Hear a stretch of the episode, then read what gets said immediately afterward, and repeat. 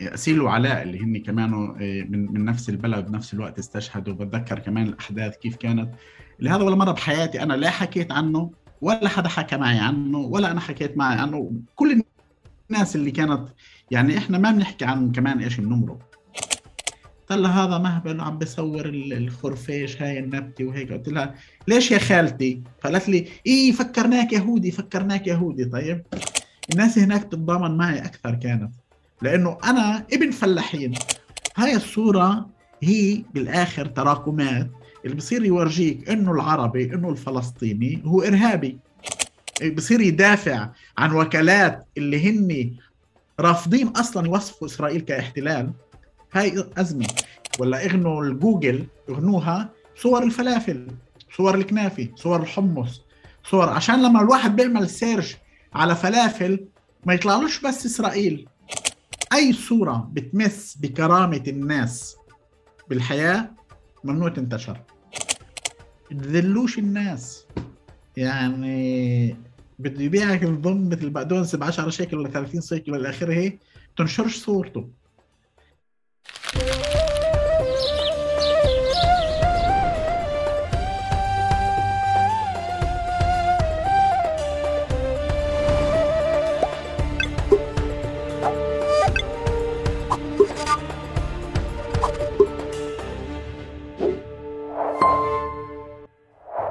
مرحبا واهلا وسهلا فيكم في حلقة جديدة من بودكاست تقارب. آه، حلقتنا اليوم مع العزيز محمد بدارني محمد مرحبا. أهلا وسهلا فيك بقول أنا أول شيء حاسس يمكن أنا الوحيد على كوكب الأرض اللي بناديك محمد. آه، يعني مفكر أنت وأمي كانوا يتصلوا فيها يقولوا لها بدنا محمد ولا فيش لنا محمد لنا حمودي. تسكر الخط. فنكمل المقابلة على حمودي أرواك. حمودي ومحمد أي شيء. آه، بس أنو اللي أنو اللي أقرب عليك؟ يعني بتعلق وين؟ لما بكون بمحلات رسمية محمد لما بكون بمحلات الشاورما حمودي لما بكون بالاي هون وهناك حمودي. بس حسب المواقف. يعني بالمطارات طب محمد. بالمطارات بحب أكون محمد. عشان لما يجي يفتشوك تعرف إني فتشوك لأنك محمد. بس اليوم معناها بدي تكون بدنا نكون حمودي. هيك حاسس حمودي مش بالمطار. سلامات حمودي. أهلا وسهلا فيك. بالعادة آه، بنترك الضيف أول شيء هيك يعرف حاله. كما يحب. آه، مش كما اعتاد كتابة البيوز وزي ما هو مكتوب عنه زي ما مكتوب بفيلم وثائقي هون أو بتقرير هون أو بكذا. فهات نشوف حمودي. على كنباية أنا... بيعرف حاله لأصحابه. تفضل. أنا اسمي حمودي بدارني أو محمد بدارني من آه، قرية عرابة البطوف بالجليل. يعني خلقت وعشت بين عرابة وحيفا. اشتغلت بكثير أشياء. آه، واحد اشتغلت ك... وأنا صغير حلمي كان فوتبول وحلمي كان أكون بفرق الفوتبول بس ما شغلونيش غير إدارة أجيب مي للفريق فوتبول عرابي. آه، بعدين انتقلت لصرت معلم مدرسي. بعدين مدرسة فلسفه وتاريخ صرت معلم مدرسي ل 12 سنة اللي هي التجربة اللي تعلمت منها كان كثير مع إني كنت معلم مدرسة تعال نقول بشوف الغامي جاي من قبرص بروحش بهذاك اليوم. كثير ما كنت موفق كمعلم مدرسي. تقليدي كان أكثر شغلي هو مع الوقت على كل ما يتعلق بالفعاليات الاجتماعية بكل ما يتعلق بتنشيط الطلاب. درست طبعا تاريخ آه، وفلسفة لكن تدريس التاريخ بمدارسنا العربية بفلسطين في الداخل آه، هو شيء مأساة آه، فكان عندي كثير مهرب لمحلات ثانية. وبعدين كان عندي كمان نشاط أسست أنا وصديق لي اسمه وافي بلال. حركة اسمها حركة حق الشبابية اللي كانت تجمع مئات المتطوعين.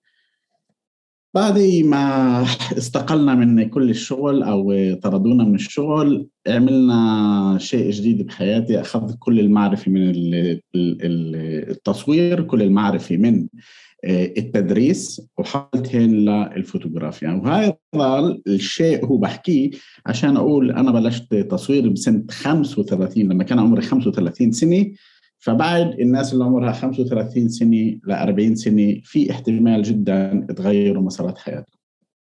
آه وإذا بتحكي كلمة شغف ننهي المقابلة. خلص مش شغف أنا قلت شغف خلص هاي عملنا كت أعترف شغف كمان تيجي مع شغف وتأمل وقدرات و... طيب حمودي آه، آه، بكيف بتحبش الناس تعرفك أو شو التعريفات اللي بتكرهها؟ يعني واحد أنا وعدني ولا مرة اتصلحت من وين أنا وشو اسمي سامعني؟ يعني أنا بفكر إنه أنا مش حدا مش كثير متصالح مع محمودي ولا محمد ولا بدارني ولا إلى آخره فخلص اللي بيجي بناقشش كثير.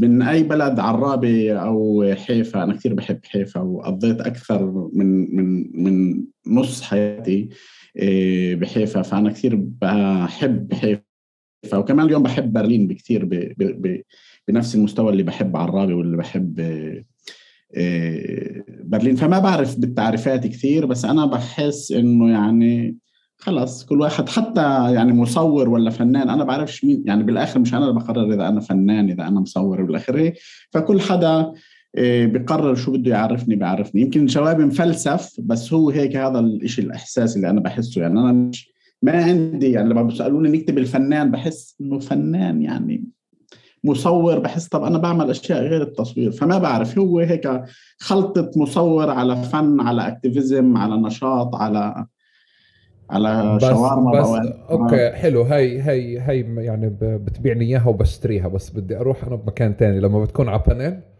آه، أو بلقاء مثل هذا وبلشنا نقول آه، وبنرحب بمحمد بدارني إكس واحد اثنين ثلاثة أربعة. فأنت راح تكون طبعا محب عشان يعني بتحب الشاورما وتحب التصوير وتحب كل إشي وحياتك مخلطة. في أشياء هيك من جوا بتقول إنه يعني لا بلاش هاي. أو ما أو أو كان بنفع بلاش هاي. أنا كثير ب...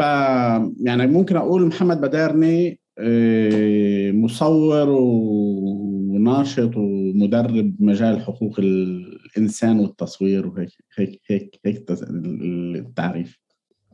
هذا التعريف والمش والتعريف اللي بتحبوش حمودي يعني هو كمان يعني المشكلة أنا بايش بالتعريفات تبعتي؟ أنا بتخليني أحس إني عم بدي أتفلسف بس المشكلة بالتعريفات تبعتي إنه هل أنا عن جد بعمل تصوير ولا أنا بعمل توثيق ولا أنا بعمل فن ولا أنا بعمل activism فهو كل واحد بصراحة يعني حسب الهدف. لما بكون بمعرض بيعرفوني فنان okay لي فنان ولما بكون بأصور عرس أنا مصور عرس يعني خلص فبقول إنه أنا مصور عرس.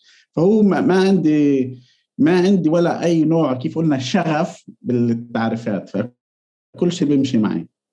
بس بس مثلا كمان الناس اللي مثلك بتشعر إنه في آه يعني في تعريفات أكثر بتعطيها آه حيز آه، أكثر لهي شو بتشتغل أو تعريف أكثر لهي شو بتشتغل. يعني بحس مثلا فنان ومصور أو مصور على رأس كثير بعيدة. يعني أنا لو محلك كنت بتضايق إذا حدا قال لي يعني على ال panel ومصور الاعراس الشهير في عرابه يعني آه أنا كثير بحب يا ريت يعني أنا ما صورتش غير خمس أعراس بحياتي بس أنا بفكر يمكن هذا يكون كمان مدخل للتصوير تبعنا شو بدنا نحكي بس أنا بفكر مصور الأعراس شيء كثير عظيم. يعني مصور الأعراس يعني إحنا حدا بصور فرح. يعني أنا كل عمري أصور نكد وأصور ناس مشحرين وناس هيك وناس هيك. تخيل حدا بصور كل الوقت بصور ناس فرحانين. فهذا إشي يا ريت أقدر آه، أعمله. بس خلاص بنخلصها معك على مصور فنان شو بدي أعمل طيب ماشي ماشي. انت انت ضحكت علي بس أنا بدي آخذ الشاورما لأني حبيت الإجابة تبعت الشاورما بدي أتجاوز الجانب الثاني من السؤال. أنا في وشم على ظهري كله هيك شاورما بتلف كل الوقت. سيخ. طيب حمودي في آه، فلسطين إمتى اكتشفتها؟ أو إمتى حسيت حالك فلسطيني؟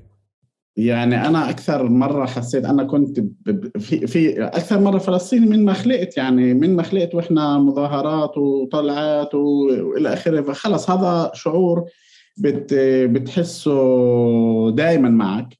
إيه، فيش إمكانية يعني إنه مرة ما تحس إنك فلسطيني حتى بكل المحلات اللي بتروحها بتعملها. بس يمكن أقول إن أنا وإنت حسيت إنه بانين لي إنه أنا فلسطيني. أنا كنت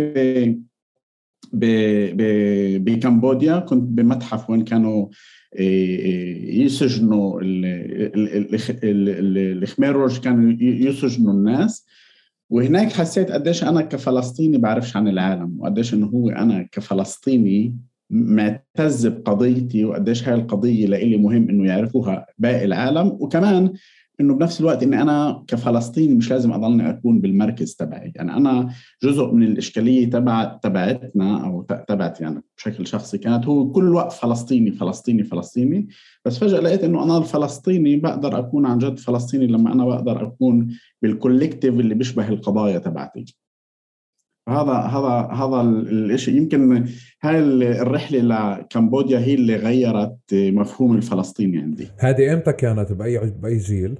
ممكن بال يعني بأي جيل؟ ممكن بسنوات ال... وأنا 30 28 سنة هيك شيء 27 سنة. بس بس إذا بدي أرجع قبلها يمكن لأنه أنا هذا الشعور بعرفه لنتيجة إنه تغربنا وسكننا كثير برا فبصير في مجموعة أحداث اللي بتقول لك إنه مش يعني مظلوميتك مش المظلومية الوحيدة في العالم. في ناس تاني كمان عم بتقاتل عم بتناضل عم بتساوي. بس بفلسطين هلا إحنا بنخلق ب بكتير ظروف بكتير تفاصيل بمظاهرات كيف أنت حكيت واجواء فلسطينية. بس بكون في كل يعني بضل أبحبش أنا حمودي بهذا الجزء على الحدث اللي حول كونك فلسطيني لمشكلة أو حولها أو عمل لك مشكلة مع مع إسرائيل عمل لك مشكلة مع الاحتلال عمل لك مشكلة مع كونك فلسطيني. آه، يعني أخذها لمنحى شخصي. يعني اسمع هو كمان في كثير أحداث يعني اللي بتخليك تحس إنك أنت كمان مستهدف. يعني أنا آه، آه، أنا كنت شاهد بالمحكمة اللي اسمها سموها أور في كل ما يتعلق بانتفاضة الثانية انتفاضة القدس. وفيها كنت شاهد على آه، على استشهاد ابن خالتي آه، جنبي. يعني هاي أنا ما بحكيها عادة ولا حتى بحاول ما تكون بالذاكرة. بس هي هاي قضية إنك أنت فلسطيني دائما أنت تستهدف حتى بالمظاهرات اللي كنت أصورها. يعني مرة أنا تصابت وكنت أحس قديش إنك أنت لأن تصاب لأنك بال... بالأساس لأنك فلسطيني ولأنك أنت قديش بدك كمان لما بتروح بتصور أنت بتروح تصور بأي محل وأنت فلسطيني. حتى هنا في ألمانيا أنا علاقتي بالتصوير لما بروح بصور بوليس ألماني هي جاي كمان من محل الفلسطيني اللي دائما كان بمواجهة كمان من خلال الفلسطينية تبعته أوكي؟ حتى يعني يعني أحداث هيك بتصير إنك أنت بتحس حالك إنك أنت فلسطيني أو بتحس مثلا مثلا أنا مرة تصوبت بإيدي بمظاهره شيء مطاط يعني شيء بسيط. فوقعت على الأرض فالشباب حملوني يا شهيد ارتاح ارتاح. قلت لا لا عمي عمي نزل نزلنا. ما صارش شيء طيب. فبتحس أنت نوعا ما إنه هذا الفلسطيني بالآخر في أحداث بتصير اللي هي أحداث أكثر شيء بتكون لما عن جد أنت بتصير جزء من اللي بيغيبوا أو الجزء اللي بنجرحه أو الجزء اللي بيعتقله أو إلى آخره ساعتها كأنك بتأخذ آه أنا كان في عندي شيء أختم عليه إني أنا فلسطيني طيب؟ اللي هو سواء انجرحت حتى لو شيء بسيط بمواجهة اشتركت بمظاهرة اشتركت بهيك يعني في كثير ناس مثلا عندنا بفلسطين لما أنت بتكون تشارك بصير يقول لك انت وطني؟ يعني انت وطني يعني انت وطني أوكي؟ يعني هذا شيء كثير يعني إيش تحس حالك أنت إنه شو هذا السؤال أنت وطني؟ طيب إنه بتستحي يعني بصير بالك تنزل تحت الطاولة يعني وخجلان إنه إيش أنت وطني؟ إيش هذا السؤال؟ فعمليا هي هاي الانت وطني الناس بفكروا هل أنت كان عندك مشاركات بمظاهرات تصوبت انسجنت كنت إلى آخره.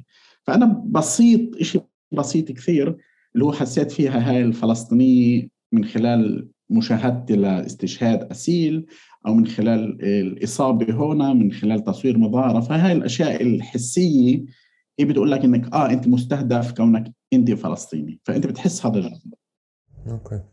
طيب حمودي شو الصور اللي بت من من استشهاد أسيل اللي بتجنب بتجرب تتجنبها أو تشيلها من الذاكرة؟ إيه، يعني أنا أول شيء ولا مرة يعني لما يعني من من وقت يعني أنا ولا مرة حتى حكيت بالحياة عن موضوع استشهاد أسيل وهذا كونه كمان آه، أسيل وعلاء اللي هن كمان آه، من من نفس البلد نفس الوقت استشهدوا بتذكر كمان الأحداث كيف كانت. لهذا ولا مرة بحياتي أنا لا حكيت عنه ولا حدا حكى معي عنه ولا أنا حكيت معي عنه. كل الناس اللي كانت يعني إحنا ما بنحكي عن كمان إيش بنمرق. يعني إحنا بنمرق كبطولة هاي. طيب كحدا استشهد كحدا تصاب إلى آخره بس يمكن بحياتي ما حكيت عن الموضوع. بس أنا أفكر أكثر شيء لإلي إيه، كان هو إنه في مصور اسمه عاطف صفدي. أنا أنا وقت يعني وقت استشهاد بالأكتوبر كنت بعدني صغير حتى مش فايت على التصوير. بعث لي مرة صور على على الفيسبوك اللي هو صور من جنازة شه... من جنازة أسيل. وهي الصور كنت أنا أول مرة بشوف صور على قد قريبه مصورة يمكن حتى بأنالوج إذا مش غلطان للمشهد تبع الجنازة تبع الأحداث إلى آخره. واكتشفت قديش كمان الإشي غير موثق. يعني okay في في أحداث في الانتفاضة الثانية أكثر كان موثق. بس تخيلت إن إنه هاي الصور حتى أنا ما عنديش شجاعة أبعثها ل ل ل لدار خالتي okay؟ أو هي صور حتى المصور ما بعثهاش okay؟ لأنه صور كثير صعبة. فأنت بتفكر إنه كمان آه، فجأة الصور حضورها بحطك بالحقيقة إنك أنت كنت هون. طيب؟ أنت بتقدر تقول كنت هون. أنت بتقدر تقول إنه أنا آه مشيت بهاي الجنازات أنا شفت هاي الأحداث أنا تصوبت هون. أنا كنت هون أنا مشيت مع هذول أنا هدفت مع هذول وهو بالآخر يعني أنت مش عامل إشي نسبيا لكل الناس اللي بتعمل. يعني إحنا دائما كمان في عنا جزء ليش إحنا بنحكيش عن شو بنمرق على هاي التفاصيل الصغيرة؟ إنه إحنا بنقارن شو بنمرق بشو بمرقوا ناس بغزة بالضفة بناس بتعتقل سنين وإلى آخره. فبصير إنه هاي تجربتك الصغيرة إنك شفت حدا استشهد قدامك هي ولا شيء أوكي؟ بس هي بالآخر إذا بتيجي على شعوب على شعوب ثانية هون الألمان لهم 70 سنه 80 سنة بتراوما طيب؟ لأنه حتى بيحكوش للأولاد إلى آخره ولازم تراوما وإلى آخره. فأنا بفكر هاي التراوما تبعتنا الغير محكية تراوما غير محكية هي بالأساس سبب إنها حولت كل المسارات تبعتي بالحياة. طيب أنا المدخل اللي أنت قلته هذا راح راح يعني راح نخوض فيه كل فكرة إنه بالتوثيق قد إيه بدنا نراعي المساحات الخاصة والمساحات العامة وقد إيه التوثيق هو جزء إمتى بدنا ناخذ أكثر مساحات خاصة وإمتى مساحات عامة. بس بدي أرجع ل ل... ل... للذاكرة تبعتك وأجرب أنبشها. بنفع تشاركني مرة تانية صور من من ذاكرتك هلأ؟ ل... للحظات الاستشهاد أو أو الفترة الاستشهاد اللي أنت بتجرب تتجنبها. يعني قلت لي إنه آه، ما سبق وحدا حكى معك فيها ولا أنت حكيت فيها مع حدا بس أنا عم بجرب حظي.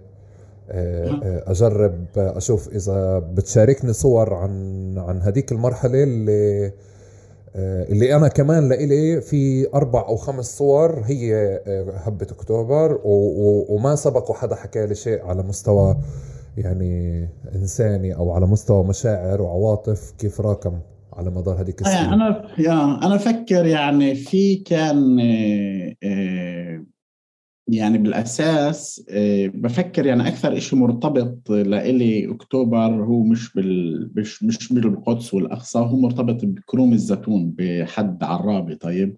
يعني أنا لما آه، روحت على ال... كنا بال... أو روحت المواجهات كنت أشتغل بحيفا وأتعلم وروحت لدرجة وصلت قرية كوكب ومشيت حوالي 15 كيلو أو 10 كيلو هيك شيء 10 كيلو مشي عشان أصل لأنه كانوا مسكرين كل محل okay؟ فأنت واحد بتتذكر كل هاي كروم الزيتون واستشهاد الشباب كان بكروم الزيتون يعني زيتون طيب زيتون على مد البصر بمنطقة اسمها آه، عبارية آه، وكثير بتشوف إنه دائما من لإلي الشباب آه، هيك حتى لما بطلع على صور سليمان منصور بشوف عن جد مشهد كثير عنده مشاهد زيتون فبشوف إنه هون الشباب استشهدوا. والاضف لهيك إنه هاي اللي بعدين الصمت اللي كان بالبلد بعرابي بحالة الاستشهاد بتحس إنه شيء لحد هسه ولا مرة شفته بحياتي إنه ولا صوت ولا غير على قضية المسيرة بس كان في على قد آه، جو إنه ثقيل وما حدا بده يحكي أو كمان هو كمان حتى بالمسيرات كان في وقتها بعراب إذا أنا عم بفوت بتفاصيل بتفوتني بتفاصيل بس كان في شاب هيك اللي هو عنده آه، آه، آه، شيء بالتطور تبعه الذهني فهو كان كمان حتى بالمظاهرة يهتف فصوته دائما بضله هيك يجي على البال قديش هو يقول بلشت الحرب بلشت الحرب بلشت الحرب. فهو تخيل إنه الشباب استشهدوا بلشت الحرب وخلصت الحرب وإحنا كملنا وبعدها الحرب يعني هون جوا اللي إحنا بفكر آه، هون كثير مرات آه، بحس إنه إحنا حتى لما بنكون بالغربة هون أو بنمشي مع ناس و ومظاهرات البيئة ومظاهرات الهيك ومظاهرات الهيك في جوا هون بالراس حرب اللي بتخلصش فينا اللي هي كل الوقت ماشي ناس فقدتهم ناس استشهدوا ناس اعتقلوا أنت إلى آخره. فأنا بشوف الصور لإلي هي كثير كثير زيتون كثير هدوء كثير صمت على عكس المظاهرات كلها اللي بنشوفها وكثير ناس بالآخر عاجزة أوكي؟ مش عاجزة من ناحية قوة إنها تطلع وتناضل وإلى آخره هي عاجزة قدام كل هذا الخسارات اللي بتصير يعني بالآخر في خسارات يعني يعني هذا كمان إحنا بس بنحكي ممكن لقدام على التصوير بالآخر في التصوير دائما بيصور البطولات البطولات بالشهيد والبطولات بالمعتقلات والبطولات إلى آخره والبطولات مع البندقية بس هو بالآخر كلها trauma ب trauma ب trauma ب trauma ما بنعيشها. طب آه، آه، تعال نجرب هيك نرجع ل... ل... لتعريف الصور بالأساس لجيالنا اللي هو بيختلف اليوم على إنه بيطلع الولد بشوف صور على ال social media. قبلنا كان في خزانة بشي محل فيها ألبومات صور من غاد أنت بت بتشوف ال... بتشوف صور العيلة. وفي كل كل عيلة عندها سلوك بتخباية الصور أو بتصفيتها أو بترتيبها أو كل حدا ولد بكبر بفرزها أو بدك تعمل عليها. بالضبط. كنت بدك تعمل بلوك ل... لأخوك تمزع صورته يعني بال... أو تخربش عليه. تخربش عليها. إيه، طب أنا يعني مش عارف أنا بالمرة مش محظوظ يعني أنا بفكر أنا بعرفش حالي بالصور. يعني أنا ما عندي صور وأنا بصف خامس بعرفش حالي. بالصور. ما عندي صور من هيك شيء ما عندي صور وأنا بالصف السابع ولا الثامن أو حتى بالمدرسة الثانوية. طيب أنا ما عندي صور. يعني أنا ما في حدا يعني ممكن أكيد حدا كان يصورني وإسا الصور موجودات بشي محل أوكي؟ بس ما في لإلي يعني أنا ما بعرف حالي وأنا صغير. يمكن في عندي صورة صورتين ثلاثة بقدر أشوف حالي كيف كنت. بس أنا يعني مثلا كل الأولاد عندهن أو الناس عندهن يمكن أكيد عندك صور وأنت عمرك سنتين ويزقلوا فيك طيب. بس أنا مثلا ما بعرف صورتي وأنا طفل. طفل يعني سني سنتين ثلاثة أربع سنين خمس سنين ست سنين يعني عندي صورة واحدة من صف البستان. فأنا من هون بفكر يعني صور ولا مرة كنت كمان عندي وعي لشو قديش صور العائلة مهمة. طيب يعني صور العائلة بتحطهن بكيس وبتزقهن بالجارور وبتروح بتحمضهن عند مأمون ولا عند حفيظة ولا إلى آخره وبترجع بتحطهن بتكدسهن. بس يعني إذا بتسألني ما عندي يعني الشيء الوحيد اللي آخر شيء عملته إنه أنا عن جد حطيت كيس صور واعطيته لأختي وما اهتميت.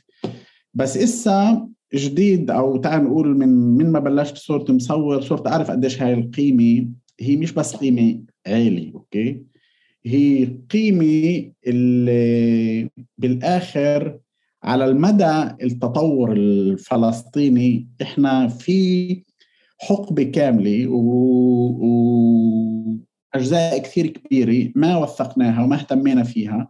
والصور العائلية هي صور بفكر إحنا إحنا نهتم قبل ال 48 دائما صور ال 48 اللي بتعملنا الواو بتعملنا الهيك بس إحنا في عنا آه، مجمع بصري بالألبومات العائلات اللي هي كنوز بكل محل طيب؟ وهي هاي الكنوز المدفونة الغير معروفة اللي بتأمل مرة كمان إنه نقدر نعمل فيها آه، مشاريع. بس أنا على الصعيد الشخصي ما مارست آه، إني أشوف حالي بالصور بحياتي. يعني عندي عندي صورتين لقيتهم مرة على الفيسبوك من ابن صفي. طيب وثنتين فيهن أنا صافن مش عارف مش عارف حتى ما تعرفتش على حالي. بس يعني أنا في فتت مرة على محل تصوير بالبلد وهنا يمكن كمان كان في إسا إسا بحسها علاقة ولقيت صور كثير مرمية عند المصورة لناس عمرهم 80 و85 وهيك. ولقيت صورة واحدة اللي موجودة عندي هنا بالبيت اللي سألتها إيش هاي الصورة؟ قالت لي خذها إذا بدك. طيب؟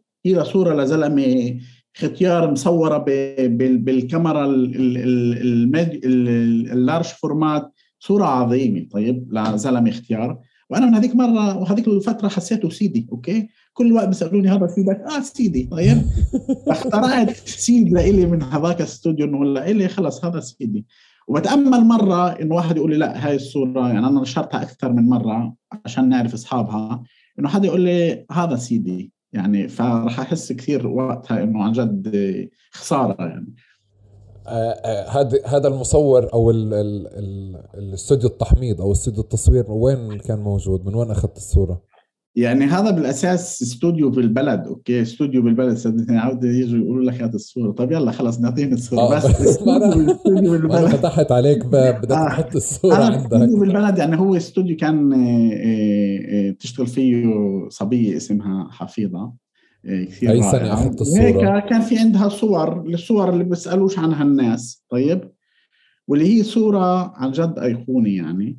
اللي بالآخر بتحس أنت إنه إنه إنك أخذت شيء اللي هو مش من حقك يعني بس هو نتيجة كمان عدم الوعي وعدم المعرفة بقديش الصور مهمة. زي بالضبط ما بصيب بصيبنا أخرى إنه إحنا كل كنوزنا كل صورنا هي مش بإيدينا. يمكن بس الفارق إنه أنا بتمنى إنه إنه مرة آه، آه، آه، يكون في جو إنه الناس يقولوا لي هاي الصورة لنا والأضف لهيك إنه أنا هذا أثر كمان على تجربتي أنا بالتصوير إنه أنا مستحيل أصور حدا بدون ما أعرف اسمه. مستحيل أتصور حدا بدون ما يكون عندي اتصال معه. لأنه بفكر هذا الشيء اللي هو كثير مهم بكل ما يتعلق بالتصوير. أوكي لما رحت عند حفيظة أخذت الصورة كانت بلشت كنت بلشت تهتم بالصور؟ هذا هذا برنامج ولا تحقيق إيش إيش إيش سألتني؟ لا عم بقول لما رحت عند حفيظة كنت بلشت وقتها يعني بتهتم بالصور أو تاخذ معنا ما عندك؟ إيه قليل يعني وقتها رحت أتصور لحفيظة لبنت صفنا طيب وقتها صف تاسع عاشر. اعترف اعترف. أنا ورحت أتصور عشان أعطي بنت صفنا صورة لإلي وقالت لي حفيظة بدك الصورة تكون آه، حزين فيها طلع هيك لبرا وبحر كثير عشان عيونك ترغرغ. ورجعت تصورت الصورة. طيب كان عندي شوارب جداد بس كان حلو يعني بفكر إنه استوديوهات البلد اللي كنا نروح نتصور فيها على العيد وكنا نروح نتصور فيها لما بدنا صورة لحفلة التخرج أو هيك. هي من أجمل الأشياء الموجودة ببلادنا. عشان هيك أنا بقول صور المصورين الأعراس وصور هيك هن عندهم كنوز اللي إحنا نحلم فيها كمصورين. طيب آه، آه، على مستوى صور فلسطين إمتى بلشت آه، يعني تشعر إنه آه في هاي الصورة إلها معنى أو في صورة بتسرقك أو كذا؟ يعني أنا أنا بصراحة أكثر يعني بالنسبة لي هو كمان حدا مصور بس هو مش مش مصور. يعني أنا لإلي ناجي العلي هو المصور الأول بحياتي. يعني هاي الكاركتر اللي كنا نشوفه الكاريكاتيرات تبعت ناجي العلي هي أول لغة بصرية أنا كان نفسي أكونها. طيب؟ وأحاول أكونها.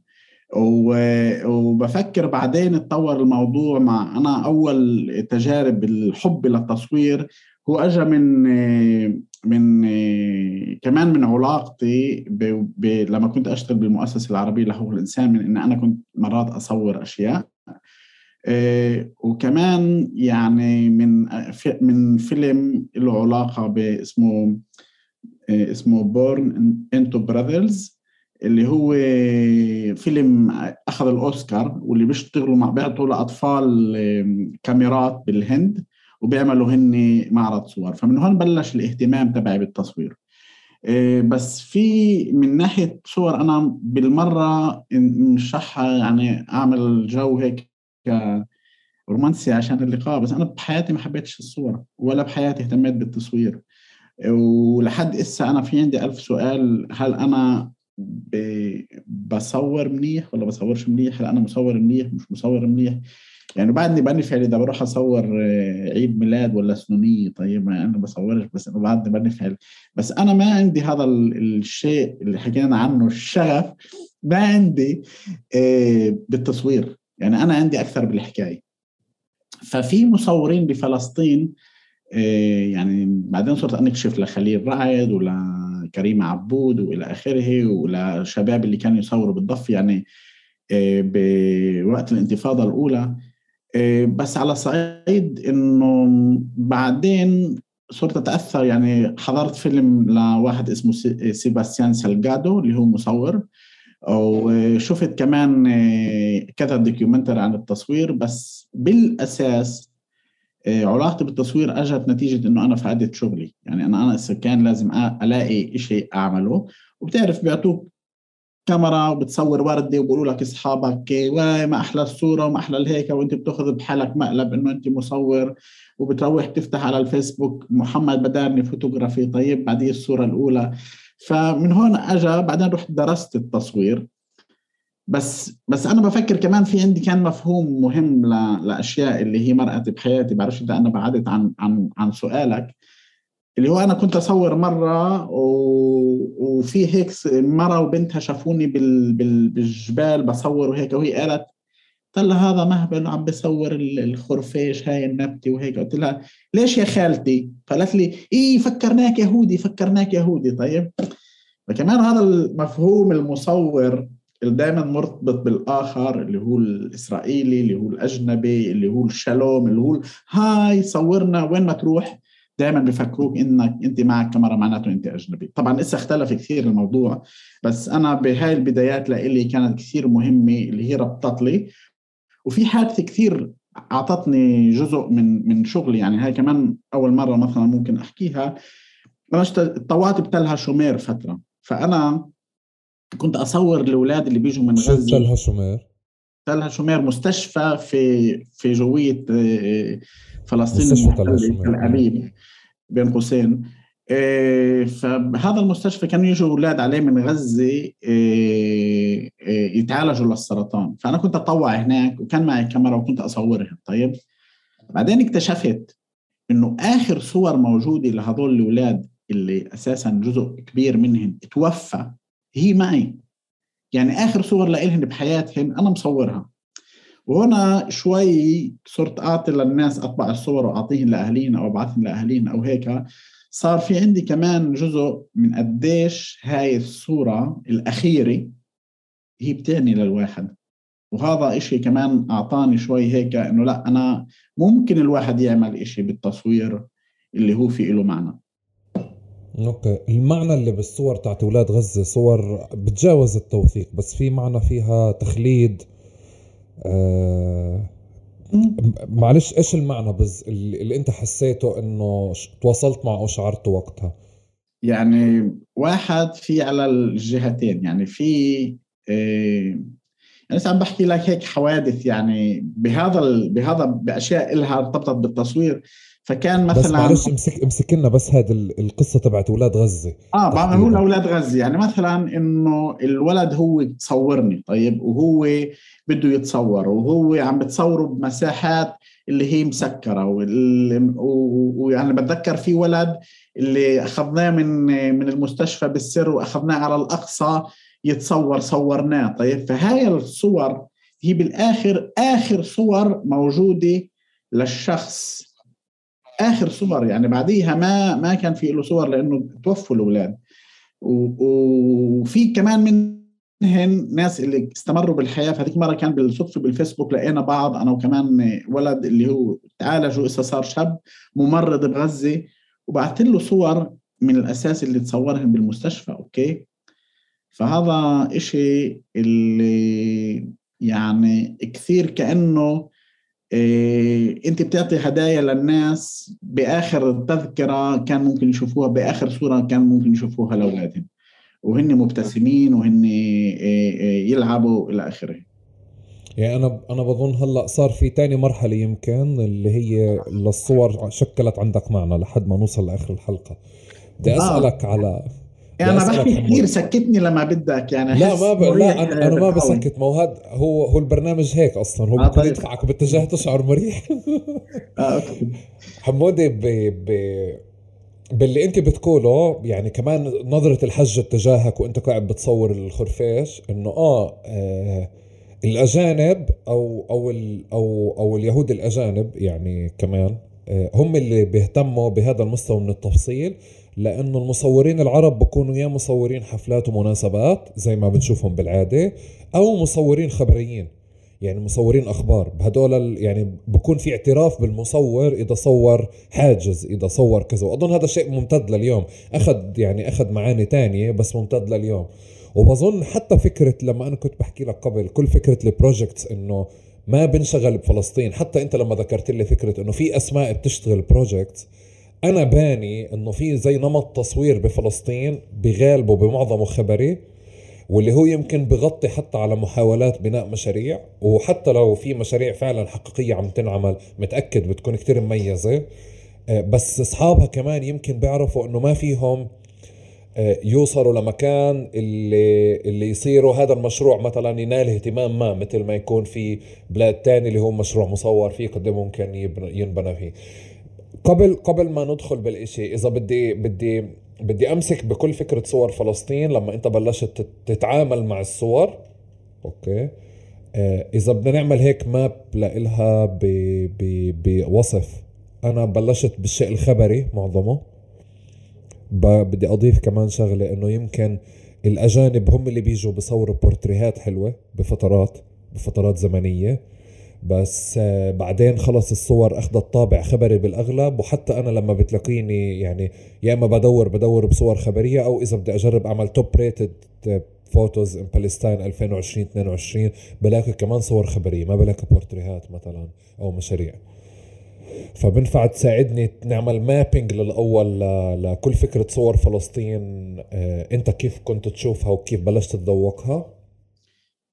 يعني هو بالأساس أنا أفكر هو آه، عن جد إحنا أكثر شغلنا وصورنا هي صور خبرية لأنه آه، مش لأنه المصورين مش شاطرين آه، لأنه فيش مجال. يعني كمان الواحد إذا بتقيس على الداخل ولا برام الله ولا بهيك كم مساحة فيه إنه الإنسان يعمل يعمل شغل ويعرضه أوكي؟ يعني لسه ممكن في إذا بنعد على أصابعنا بنعد كم جاليري في بالداخل كم جاليري في برام الله كم جاليري في بغزة.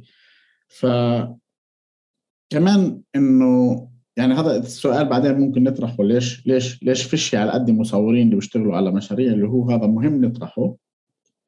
لكن أنا بفكر إنه في عندنا عدة يعني عدة آه، آه، آه، حصارات اللي هي إحنا بالأساس آه، كثير آه، محصورين بالتصوير كمان السياسي لأنه هو كمان تصوير اللي عنده هدف لفضح الانتهاكات الإسرائيلية اللي هو عنده هدف آه، كثير محدد أوكي؟ لهون كل اللي اكتشفناه بالتصوير هو تصوير له علاقة بهاي المواضيع سواء قبل ال 48 شو طلع عنا من تصويرات ل خليل رعد لعبود ل آه، لخليل رصاص آه، لكثير ناس اللي اللي هن موجودين بهذا الشيء يعني أنا إذا بتسألني أنا ما عندي معرفة كثير مصورين بين سنوات ال 48 لل... لل... للسبعينات طيب؟ يعني ما في صور من هاي الفترة صورة صور بفتره الحكم العسكري إلى آخره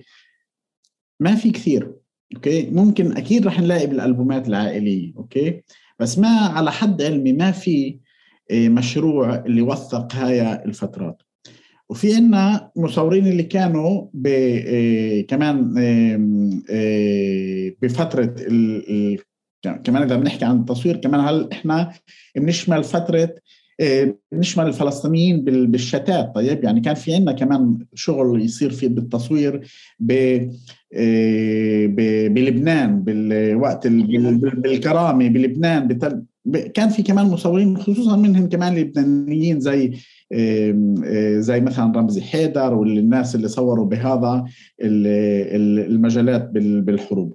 لكن على الصعيد الفلسطينيين كمان مثلا إذا بنيجي نطلع على الفترات في عندنا مثلا يوم الأرض أوكي؟ يوم الأرض كمان من ناحية اللي هو إذا بتشوف الصور تبعته هي كمان مش إحنا عملناها أغلبها ما في مصورين عملوا آه، آه، آه، هيك هيك صور. في مثلا مصورين يعني أنا في عندنا مصور من من البلد من عراب اللي أنا بفكر هو حدا وثق بشكل كبير كل اللي جريدة الاتحاد مثلا. كان في إلها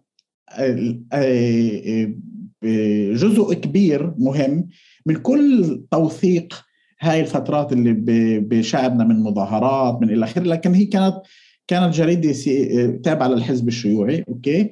بس هي مثلا زي علي نصار أوكي؟ هو كان مصور معهم وهو أعطى كثير شغل آه، بهاي الفترات بسنوات الثمانين أو إلى آخره.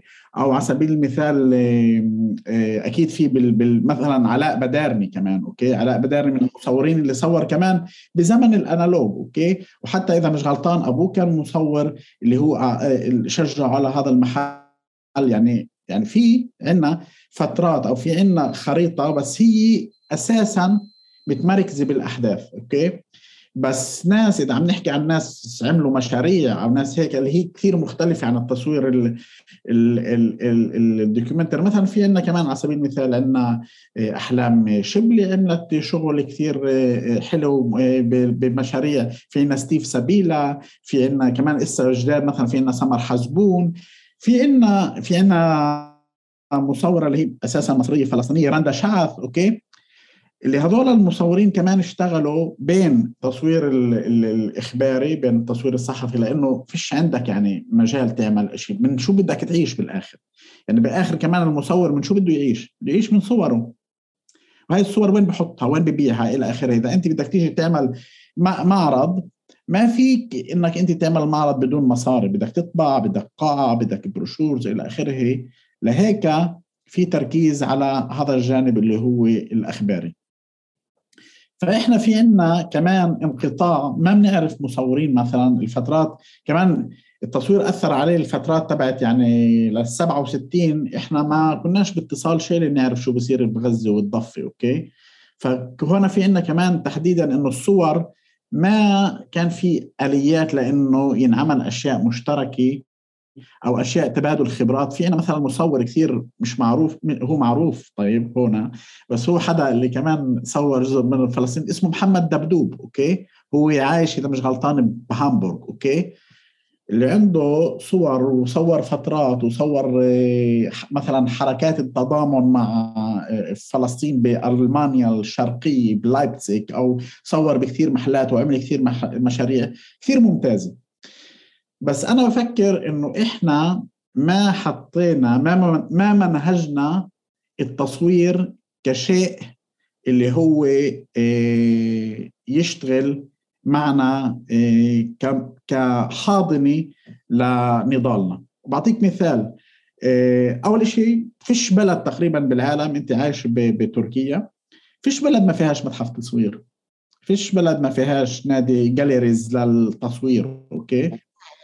إحنا ما ما ما في عندنا واثنين كمان إذا بتشوف أنا لما تعلمت بالفيتسو كان في عندنا مصور يعني اللي هو إسرائيلي آه، اللي راح على معسكر باوشفيتس شاف صورة لفريق سلة آه، إسرائيلي راح جمع كل آه، صور الصورة بلش يعمل بحث مين اللي بالصورة. آخر شيء وصل لهذول الناس اللي بالصور رجع عملهن portraits وبعدين جابهن لعبوا مع مكابي تل أبيب. أوكي؟ مش إنه هذا مثل الأعلى وإلى آخره بس قديش في كمان مفاهيم للصور اللي أنت تقدر تتحرك فيها وتحرك أشياء. ف يعني أنا إذا بفكر إحنا لحد إسا بديش أقول إنه يعني بسبب ظروفنا ما قدرنا نعمل هذا ال mapping اللي بتقول بالخريطة اللي بتقول عنها ما قدرنا نحصيها. ولا قادرين نشتغل عليها. يعني أنا لازم أكون عن جد باحث متفرغ أو إلى آخره عشان أقدر أعمل هذا ال ال الشيء اللي أنت فكرة اللي هي كثير عظيمة اللي أنت بتحكيها أو الطرح. بس هو ما أنا ما عندي ما عندي هذا المعلومات الكافية أو ما عندي هاي الإمكانيات إني أعرف مين عمل مشروع بسنة السبعين بجباليا أوكي؟ يعني مين كان عنده كمان كاميرات بال بال بال بالبلد؟ يعني اللي هي مش زي اليوم بالتلفونات كل واحد عنده كاميرا. الناس كمان كانت محدودة يعني والكاميرا كانت تستعمل أكثر لأشياء عائلية أو لأشياء صحفية أو لأعرس أنا أنا يعني بفكر ب... لا مش يئست أنا قاعد بفكر بشغلة إنه إنه إنه إنه بضل أذكر حالي كمان إنه أنا كنت مو يعني موجودين إحنا بسياق اللي الكاميرا مثلا هي حتى لما كانت كاميرا عائلية بخاف الواحد يصور فيها غير العيلة. يعني لأنه كمان بالمنطق تبع اللي هو العيشة تحت استعمار أو تحت احتلال بتخليك تطلع على الصورة بشكل مختلف إنه هي اعتراف هي دليل. فأنت حتى تعاطيك معها مختلف.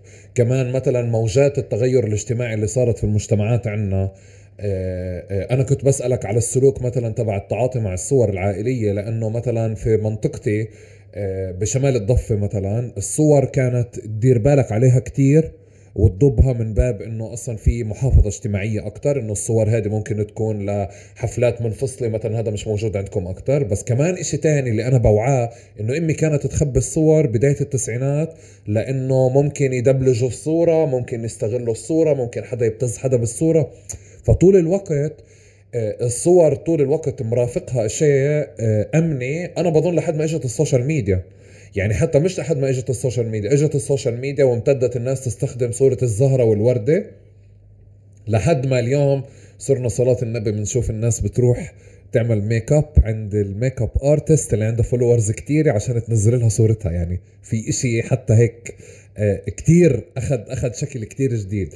بس أنا بتعريف ال mapping للصور يعني بحزني إشي إنه إنه آه، فاهم إنه الصورة الخبرية حتى لو الشباب حاولت تعمل projects أو أو تشتغل عليها بت آه، قدام الصور الخبرية بكون كتير صعب. قدام إنه أنت لو مصور في غزة كل أسبوعين ثلاثة في حدث بدك تنزل تصوره فما عندكش هامش حتى تشتغل.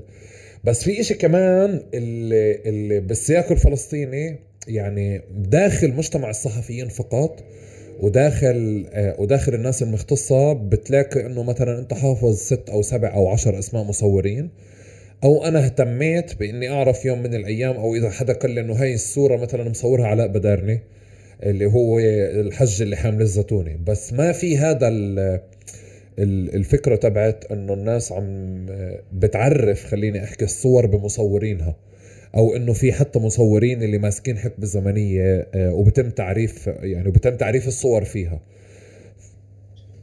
يعني أنا فأنا حتى وأنت قاعد بتحكي سوري حمودي أنت قاعد تحكي نعم. أسماء وأنا يعني بلوم بحالي بأول الإشي إنه أنا ليش مش مش حافظ أو مش عارف كل الأسماء هذه بس إيه. بنفس الوقت عشان هيك كنت محبط إنه شوي مش بإيدي يعني أنا مهتم أكثر كمان حتى في البحث عن الصور الخبرية يعني أنا بفكر آه، واحد آه، أنا بفكر واحد إنه في عنا إحنا يعني أنا كمان بال, بال يعني عن جد لازم أرجع للملفات اللي عندي مسجل ناس أسماء في عندي مثلا مسجل آه، كثير مصورين يعني فلسطينيين عندي ممكن بعدين نرفقهم إذا أي حدا بده أو هيك لصور مع مين أصحابها وليش تصورت وكيف هيك. هذا يعني موضوع اللي كمان ما بقدر أتذكر كل اسم. بس أنا بفكر يعني إحنا عندنا خوف من التصوير. هسه ممكن أقل أو حتى لا أنا بفكر كمان ممكن أكثر لأنه صار في إمكانية النشر هي على حدود أوسع. بس أنا بفكر الخوف من التصوير اجى هو كمان شيء اللي هو له علاقة واحد بال آه، أوكي بالأشياء الاجتماعية إنه إحنا بدناش مثلا في جوانب بدناش ان آه، آه، نبينها مثلا تصوير النساء بمجتمعات معينه محافظة لكن الإسرائيليين لما أجوا ما ننساش إنه الإسرائيليين لما أجوا آه، احتلوا بلادنا الحركة الصهيونية اشتغلت على موضوع التصوير كثير.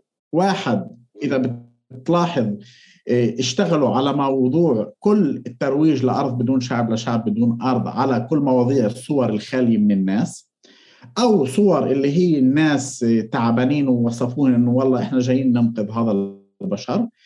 وبتستغرب كمان يعني كمان في حتى كان في صور اللي كانوا يعرفوا الإسرائيليين يستعملوا شو بدهم من الصور. واحد أجوا بكاميرات لايكا أجوا بكاميرا عارفين شو يعني فيلم عارفين تحميض أفلام عارفين كل التقنيات إلى آخره. فإحنا ما كان بعدنا عندنا هاي التقنيات ويخلف جد على الأرمن اللي فوتوا على البلد آه هذا النوع من الفن أوكي؟ لكن بكثير أشياء كانوا يجوا يصوروا. يعني بكتاب في كتاب لباحث إسرائيلي اسمها رونا سيلا اللي بورجيك كيف كانوا يصوروا آه، القرى العربية كم ويسجلوا بجانب الصور كم كم بقرة عند الواحد كم جبل في بالبلد كم مدخل في للبلد إلى آخره. فاستعملوا التصوير بشكل كبير وهذا جزء من خوفنا إحنا من الصور إنه دائما في عندنا إحساس إنه هذا ليش بيصور؟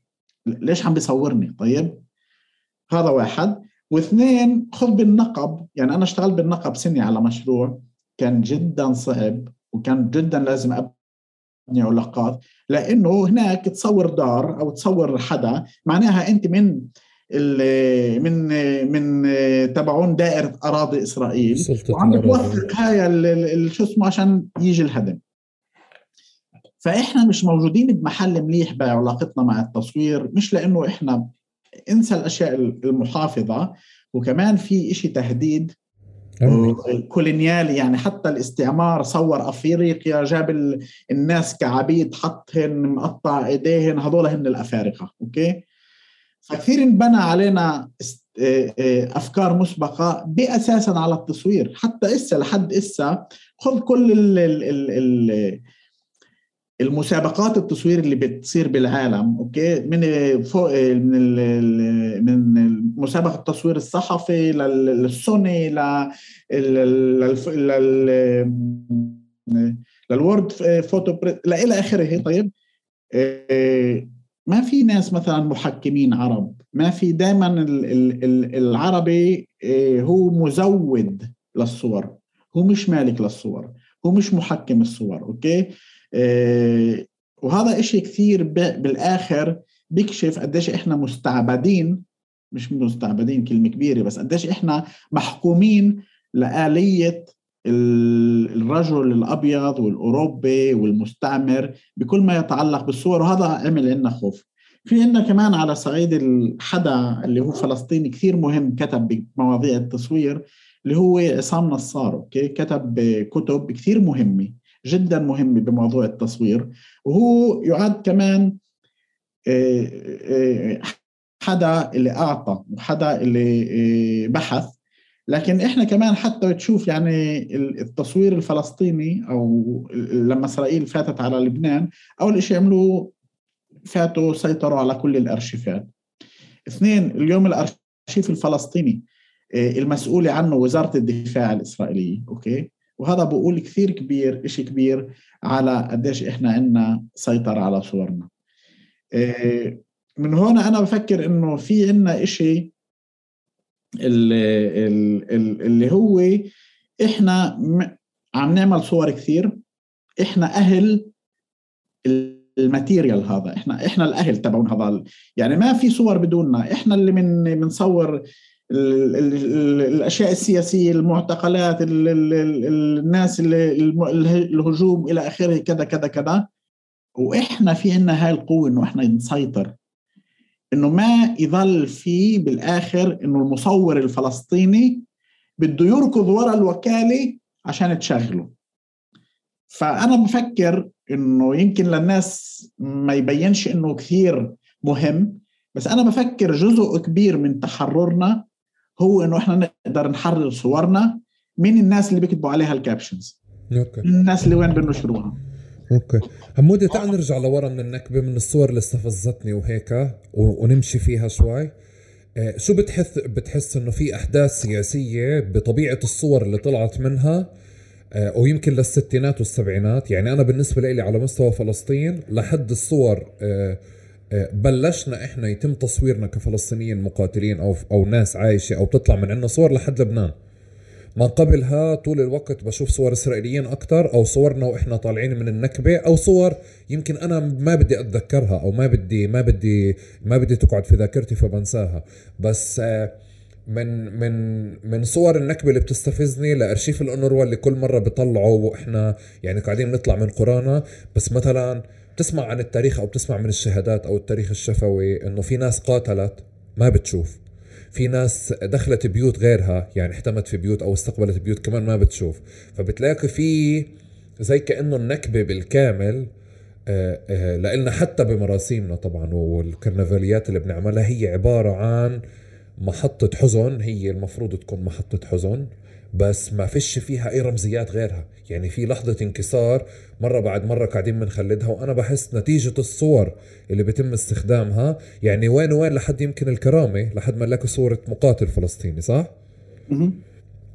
بس يعني قبلها طول الوقت بتحس إنه في أحداث فلسطينية. نتيجة الصور اللي هي إحنا كيف يعني كيف ارتبطنا فيها آه، آه، عززت مفاهيم وعززت معاني جزئية بس مش الصورة الكاملة. يعني أنا بفكر يعني هو آه، في أكثر. يعني في كثير مثلا ممكن نشوف صور يعني يعني إحنا لا إحنا اليوم محظوظين إحنا, إحنا اليوم اليوم إحنا بنحب إحنا بنحب حالنا بالصور. يعني أنا بفكر كمان بصراحة يعني لسه هيك أحكي شيء يعني إحنا بنحب حالنا بالصور. يعني إذا إحنا بنطلع على حالنا آه، كيف بنصنع آه، قصتنا يعني في كثير قصة واحد باكل حمص بشوارع يافا. آه، واحد بدبك بمهرجان النبي موسى بال باب العمود طيب؟ ففي كثير في عنا بس هي ما مش موجودة بإيدينا. هي موجودة سيطروا عليها وإحنا كل ما يكون في صورة معينة اللي هي تذكرنا بقديش إحنا شعب حلو بنشوف إنه في إلها آلاف الشيرات. لأنه هذا إشي حاجة إنه إحنا يعني ما بدنا نضلنا بس محبوسين بال بالشيء السياسي كيف بنشوف إنه كيف أنت قلت صور التهجير وصور الهيك وصور الهيك هذا ما بيقلل من قيمة هاي الصور. لكن إحنا ما في عنا الإمكانية نصل لهاي الصور. وإذا في مثلا اليوم بفكر المتحف الفلسطيني عمل عمل كذا معرض أو في كمان خزائن اللي بيشتغلوا بهاي التوثيقات تبعت قبل وفي موجودة صور. بس أنا بفكر إنه مش موجود آه، كيف نعمل من هاي الصور. يعني إحنا من, من من narrative story رواية. آه من بنكتفي بإنه الصور حلوة. آه. لكن ما في مثلا أنا ما سمعتش لحد إسا tour إيه exhibitions يعني بالمعارض عن فلسطين قبل قبل قبل الإسرائيليين. طيب يعني ما في حدا اجى عمل شيء ونقله من محل لمحل عشان العالم يشوف إنه هذا في شعب هنا والى آخره. ممكن في تجربة عشان أظلم حدا عمل هيك شيء بس مش كثير آه، يعني أنا بفكر إنه هذا الخروج من الجو تبع آه، النكبة والتهجير والهيك هذول الصور يعني أنا مش مع إنه خلاص بطلنا نحكي نكبة اعطونا بس صور فرح لا ضلك احكي نكبة لأنه هذا صار ضلك احكي ناس استشهدت وضلك احكي ناس تعترت بس بنفس الوقت ممنوع نترك كمان هاي الصور اللي هي فرحنا لأنه بالآخر إحنا على شو بنقاتل. صح؟ يعني إحنا نقاتل على هاي الاشياء بس في في في شيء اللي هو مثلا صور اللي كمان تشوف أنت إحنا كمان مثلا إحنا بنينا أيقونات بالصور. يعني إذا بتشوف صورة ليلى خالد مع ال مع ال مع ال مع الكلاشر طيب؟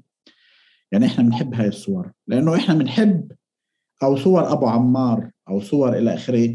إحنا بنينا أيقونات بالصور تبعتنا. وهاي الأيقونات اللي إحنا بنيناها العالم كمان ما قدرش يفهمها. يعني العالم ما قدر يفهم ليش إحنا كل ما حدا صور كلاشن بنحطها share كلاشن okay؟ ما قدر يستوعب لأنه المعنى هو غريب. يعني خذ مثلا اسا كل ال ال ال الألمان اسا صاروا يحطوا صور الشعب الأوكراني ماسك سلاح ويقولوا ال hero. طيب؟ بس إحنا حتى بهاي الأشياء يعني إحنا ما فيش حدا إنه شو يعني يعني شو الفخر إنك تتصور بسلاح؟ إسا إذا بتحكي أنت كشخص يعني السلاح مش إشي مليح بس إنه المعنى بإنه ليلى خالد أو مقاوم أو إلى آخره معه سلاح اللي هو رمزيا لنا بعينينا هو اللي بيعمل معنى الصورة. هو بالآخر عامل هذا المعنى. إنه أبو عمار وال, وال... في حوالين الصورة كمان انبنى أشياء اللي هي بتعمل هاي الصور. مش يعني هاي الصورة نفسها ممكن واحد ألماني ولا سويسري ولا أمريكي يشوفها صور إرهابيين طيب؟ بس إحنا بنشوفها غير. وهون كمان إحنا قديش بنقدر نتحكم بهاي الصور اللي هي تبني تبني المعاني تبعتنا. وهاي المعاني كمان قديش يعني اليوم بشوفك إنك إذا أنت بتحط صورة ل... لناس مع كلاشن في ناس صارت تشوفك إنك أنت حالم إنك أنت عايش بس بالصور okay؟ بس السؤال قديش أنت بتقدر تمسك هاي الصور وتعيد إحيائها من خلال مش بس الصورة الواحده من خلال ال ال ال الحكاية اللي بدك تحكيها. وهذا أنا بفكر إشي كثير مهم اللي ينعمل. زي مثلا أنا كثير مثلا بعطي مثال طيب؟ الامرأة من صور الانتفاضة الأولى اللي حاملة الكعب الحذاء تبعها وعم بتراجد أوكي؟ طب هاي الصورة كونه بعدين في اجوا ناس اللي هن جدا مشكورين ودوروا مين صاحبة هاي الصورة. ولاقوا مين صاحبة هاي الصورة؟ هذا الشيء اللي هو عظيم إنه الصور في إلها أصحاب. يعني تخيل مثلا إسا في مصور إسرائيلي هو كان ناسي الاسم تبعه بس هو كان رئيس كمان مدير يمكن معهد معهد في القدس للتصوير اللي هو عمل مشروع اسمه وين صاروا هذول الناس. هو كان مصور مع بالانتفاضة الأولى أوكي؟ وصور وصور وبعدين صار يدور مين هذول الصور وعمل منه مشروع ودار فيه بالعالم إلى آخره بس السؤال تبعي ليش هو يعمل؟ لا يعني مش إنه يعني هذا إنه يعمل بس أنا ليش دائما بعطي الصورة اللي بيعملها المستعمر والصورة اللي بيعملها مارك أبصر إيش إلى آخره؟ طب أنا عندي مصورين بفلسطين بغزة بحطوا أحسن مصورين بالعالم بجيبتهم الصغيرة okay؟ لأنه هو ابن ابن ابن البلد طيب ابن البلد وهو بالروح بالدم كمان بيشتغل okay؟ فأنا بفكر إنه الأيقونات هاي كمان اللي بيعملها هو كمان كيف بيتعامل معها الآخر وكيف بيحددها. فهاي الشاب اللي راح دور على هاي الامرأة اللي حاملة حذاء مين هاي؟ و... أظن تقرير على الجزيرة هذا نجواني رجع لها مش عارف. أظن آه أظن تقرير على الجزيرة يمكن نجوان عملته أو إيج بلس مش مش عارف. آه بس ما. بس بس بدي أسألك سؤال. معلش بدي أقطعك بدي أسألك سؤال. بتفكر ليلى خالد ما كانتش رح تكون شو رمزيتها اليوم لولا الصورة هاي؟ لولا الصورة هاي؟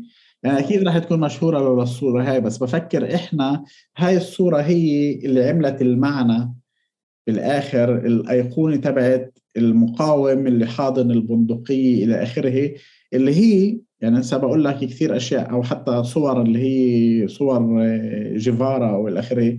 أنت آخر شيء الصورة هي أكثر شيء بتحكيك. يعني أنت بتفوت بحالة حب مع الصورة أوكي؟ يعني ممكن في ناس كثير مرات بتصور الصورة إذا بتسمعها تحكي بت بتقول يا ريتني ما حكت okay؟ ماشي الحال؟ آه. مش هذا أنا بحكي عن شيء له علاقة بليلى خالد بس اللي بقوله هو إنه الصور في صورة آه، لستيف آه، ماكوري اللي هو المقاومين بلبنان okay؟ حدا بيبوس يعني ليش إحنا بالمظاهرات دائما شاب وصبيه حاضنين بعض بتصير أيقونة okay؟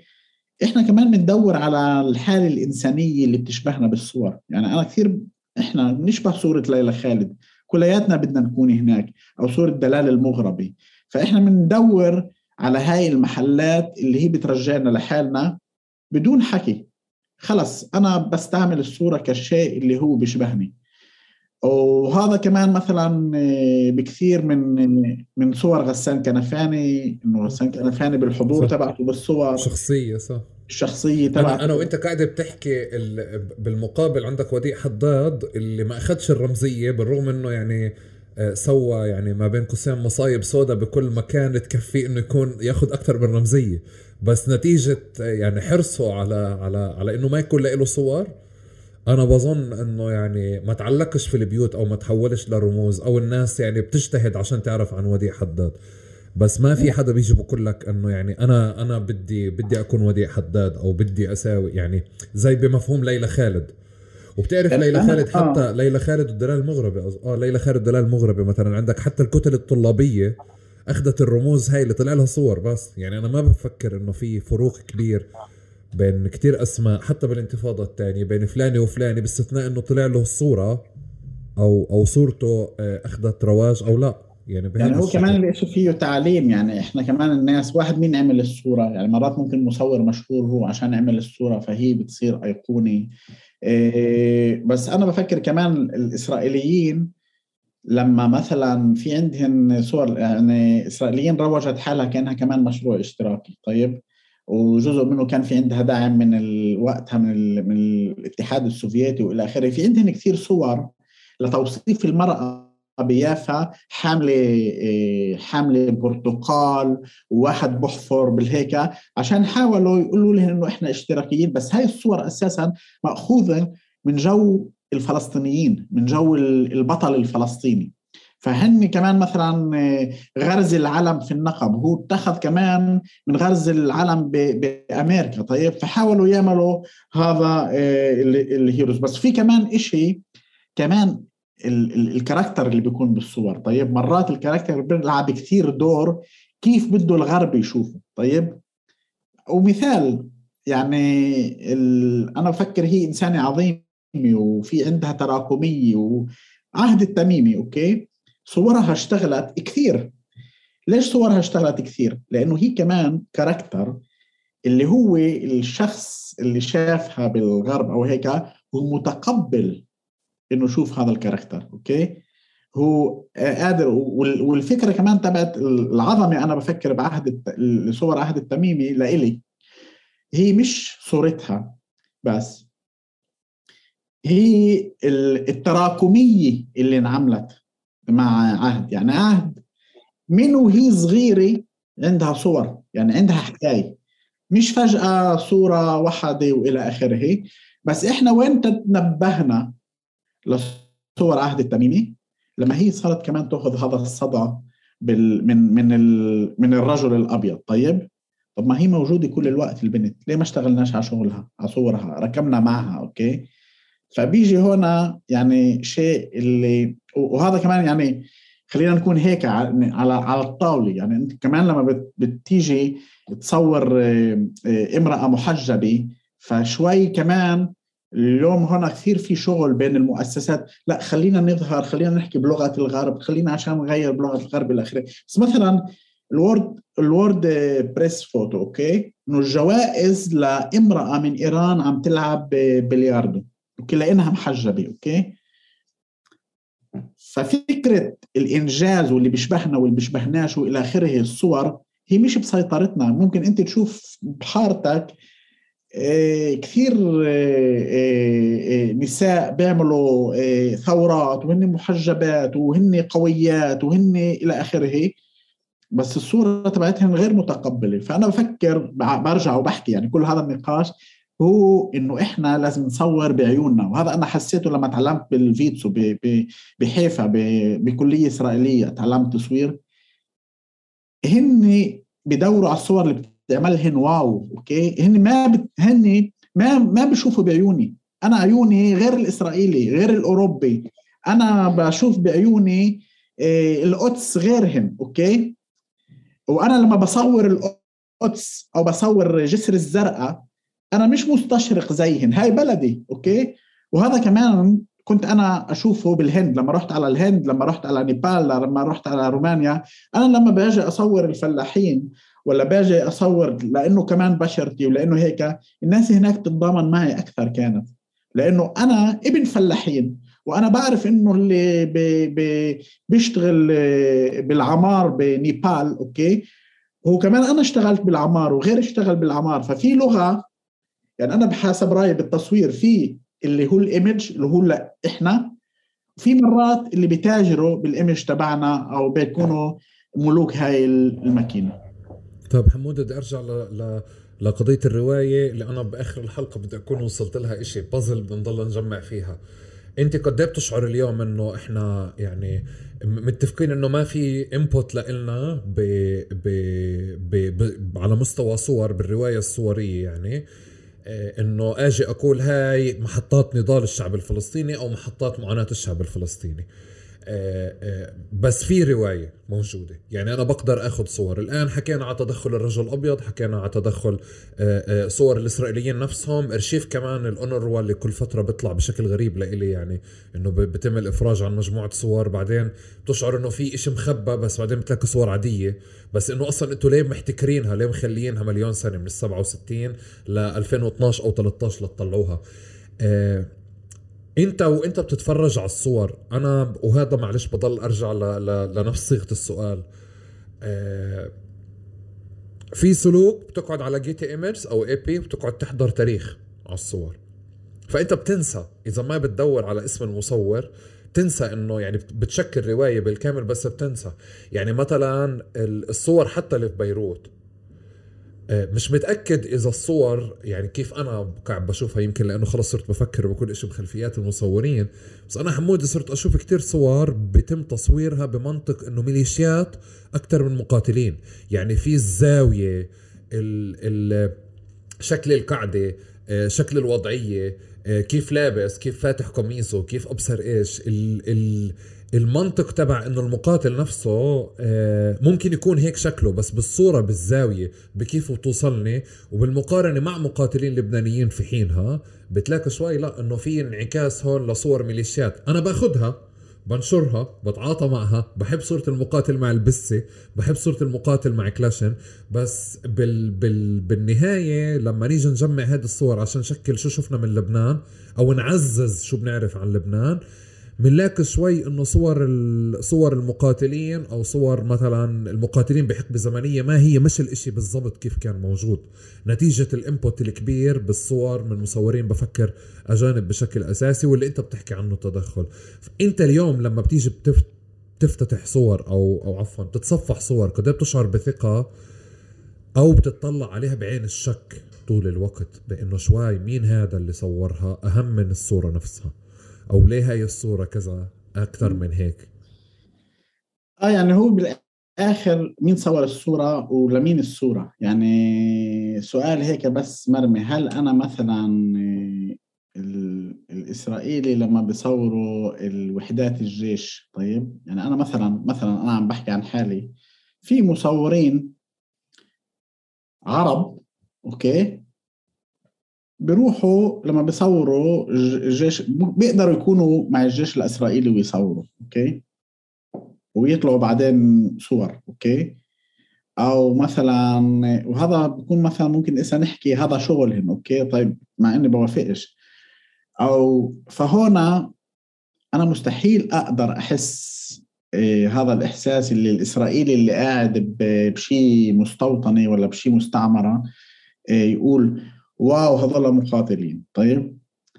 فهذا الإشي اللي انبنى وهو بالأساس مبني كمان على مين المجموعة اللي تلقت هاي الصور وشو بدها تعمل فيهن وكيف انبنى الرأي تبعها. يعني القصص الصور الناس اللي أجت من المخيمات الفلسطينية ولا من لبنان ولا إلى آخره إحنا جزء منا شافها إنه آه، الهيروز تبعونا طيب الأبطال تبعونا. وممكن في جزء شافها إنه هذول الفلسطينيين المساكين اللي ما ضللهنش ولا محل اسا طلعوهن على اليونان وعلى تونس وإلى آخره ماشي؟ فهو هو بالآخر بفكر بقاوي مين مين اللي بيشوف الصورة وشو هاي المعاني تبعتها وكمان كيف بتتخذ الصورة كيف أنت قلت. يعني إذا أنت بتأخذ آه، صور لناس آه، بلحظات آه، مجرد ما صورته من تحت في صور للقذافي مثلا في واحد مصور يوناني اسمه أبولو ممكن اللي هو عملها اللي بتشوف الصور بتقول إيش هاي الشخصية البشعة طيب؟ بالمقابل مصور كلينتون مع مع هيلاري مع أبصر إيش بصورة أو نتنياهو بصورة على قد آه، آه، حميمية طيب؟ فأنت هاي نوعية الصور كمان يعني وين وين أنت بتشوف يعني إذا أنت بتصور حدا إذا أنا هسه قربت لعندك هون أنت رح تشوف هيك مش مريحة الصور. فأنت في نوعيات صور اللي هن بيصوروها بشكل آه، اللي هو ما يكون مريح. ما يكون مريح للشخص. يعني مثلا صور اللي هي لكل مظاهرات أو حالات الاستشهاد أو إلى آخره شو الصور اللي بتنتشر برا؟ أوكي؟ صورة الشخص فاتح ثمه ولحية وهيك والله. هاي الصورة هي بالآخر تراكمات اللي بصير يورجيك إنه العربي إنه الفلسطيني هو إرهابي. السؤال اللي بنسأل هل المصور الفلسطيني لما هو بيصور هاي الصور. وهو بيعطي هاي ال file للوكالة التصوير Getty Images هل هو لازم يستثني صور عشان يقول إنه هاي الصور ممكن يكون مدلول لإلها صعب؟ لما أنا بصور جنازات وفيها أولاد أوكي سعمال أنا ببالغ أوكي مثلا هون باولاد اللي ماسكين كلاشن. سؤال سؤال هذا سؤال على فكرة اللي هو للناس اللي عم تسمع أو إلى آخره اللي هو ممكن يكون مستفز. أنا لما بروح بصور بعد وهي مثلا إسا ممكن نتجرأ نقول. يكون عندنا شجاعة نطرحه أنا وأنت. هل لما أنا بروح بصور بعد الحرب okay؟ هل أنا لازم أصور أطفال؟ تحكي عن الحرب وإنه بدنا نعمل هيك وهيك والأولاد يكونوا مع كلاشن هل لازم أصور الأولاد مع كلاشن سؤال. هل نفس الشيء طب هذا الصور إسا عن جد بدون مقارنة عشان هذا ممكن أنفهم غلط okay؟ بس هل هاي صورة الولد مع الكلاشن وصورة الأولاد اللي عم بيكتبوا قنابل على على القنابل على على القنابل على الصواريخ اللي بدها تضرب إسرائيل اللي بدها تضرب غزة. يعني هذا سؤال هذا هاي هي قوة الصور. هذا المثال هو قوة الصور. هو أنا قوة أنا إنك أنت تشوف أبو عمار فدائي ولا أبو عمار إرهابي. تشوف ليلى خالد آه، مقاومة ولا تشوفها خطفت طيارة وهددت حياة بشر بريئين. طيب؟ وأنا بفكر هون بيجي القوة تبعت إنه المصور الفلسطيني عليه مسؤولية. عليه مسؤولية كبيرة.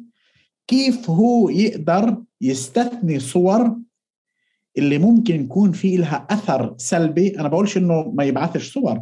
ممكن الصور كمان يجي نيويورك لا يكون مسؤول يكون عنده مسؤولية ما يبعث صور كمان عادي يعني. آه. يعني يعني شو هالقصة؟ يعني يعني أنا أنا في في أحيانا بحس إنه مثلا إحنا زي بنتردد نطرح أشياء جدية تمام؟ عادي آه، في إشي أنا لإلي مثلا إنه آه، بدي أروح لبعيد. آه، على مستوى صحافي وإعلام ككل. في إشي مثلا بكل فكرة العمليات الاستشهادية كانت فترة موجودة لفترة. ايا كان الموقف منها اللي كانوا بيعملوها عملوا مراجعات لإلها وسكروا الملف تبعها. ما بفهمش أنا صحفي ولا أي حدا يرجع مرة تاني ينكش الموضوع هذا مثلا بسياق 2022 يعني أنا مثلا بالنسبة لي لما بتقرأ كمان المراجعات تبعت الناس بتيجي بت... اللي كانوا بيعملوها أو بيشاركوا فيها بقولوا لك ب 11 سبتمبر بطلنا نعمل هذه القصص.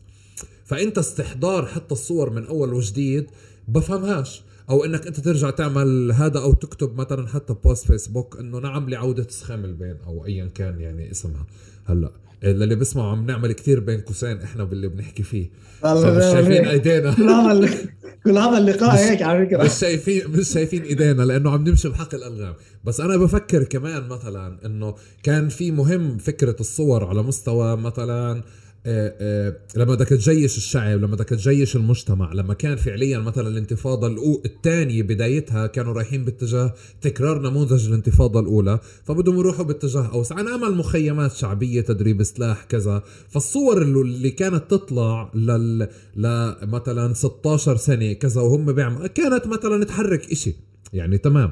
بس بقصد لما رحنا باتجاه اليوم صرنا بأماكن كتير منظمة. آه، بطلت انت حتى تلاقي في مبرر لنشر آه، الصورة هاي.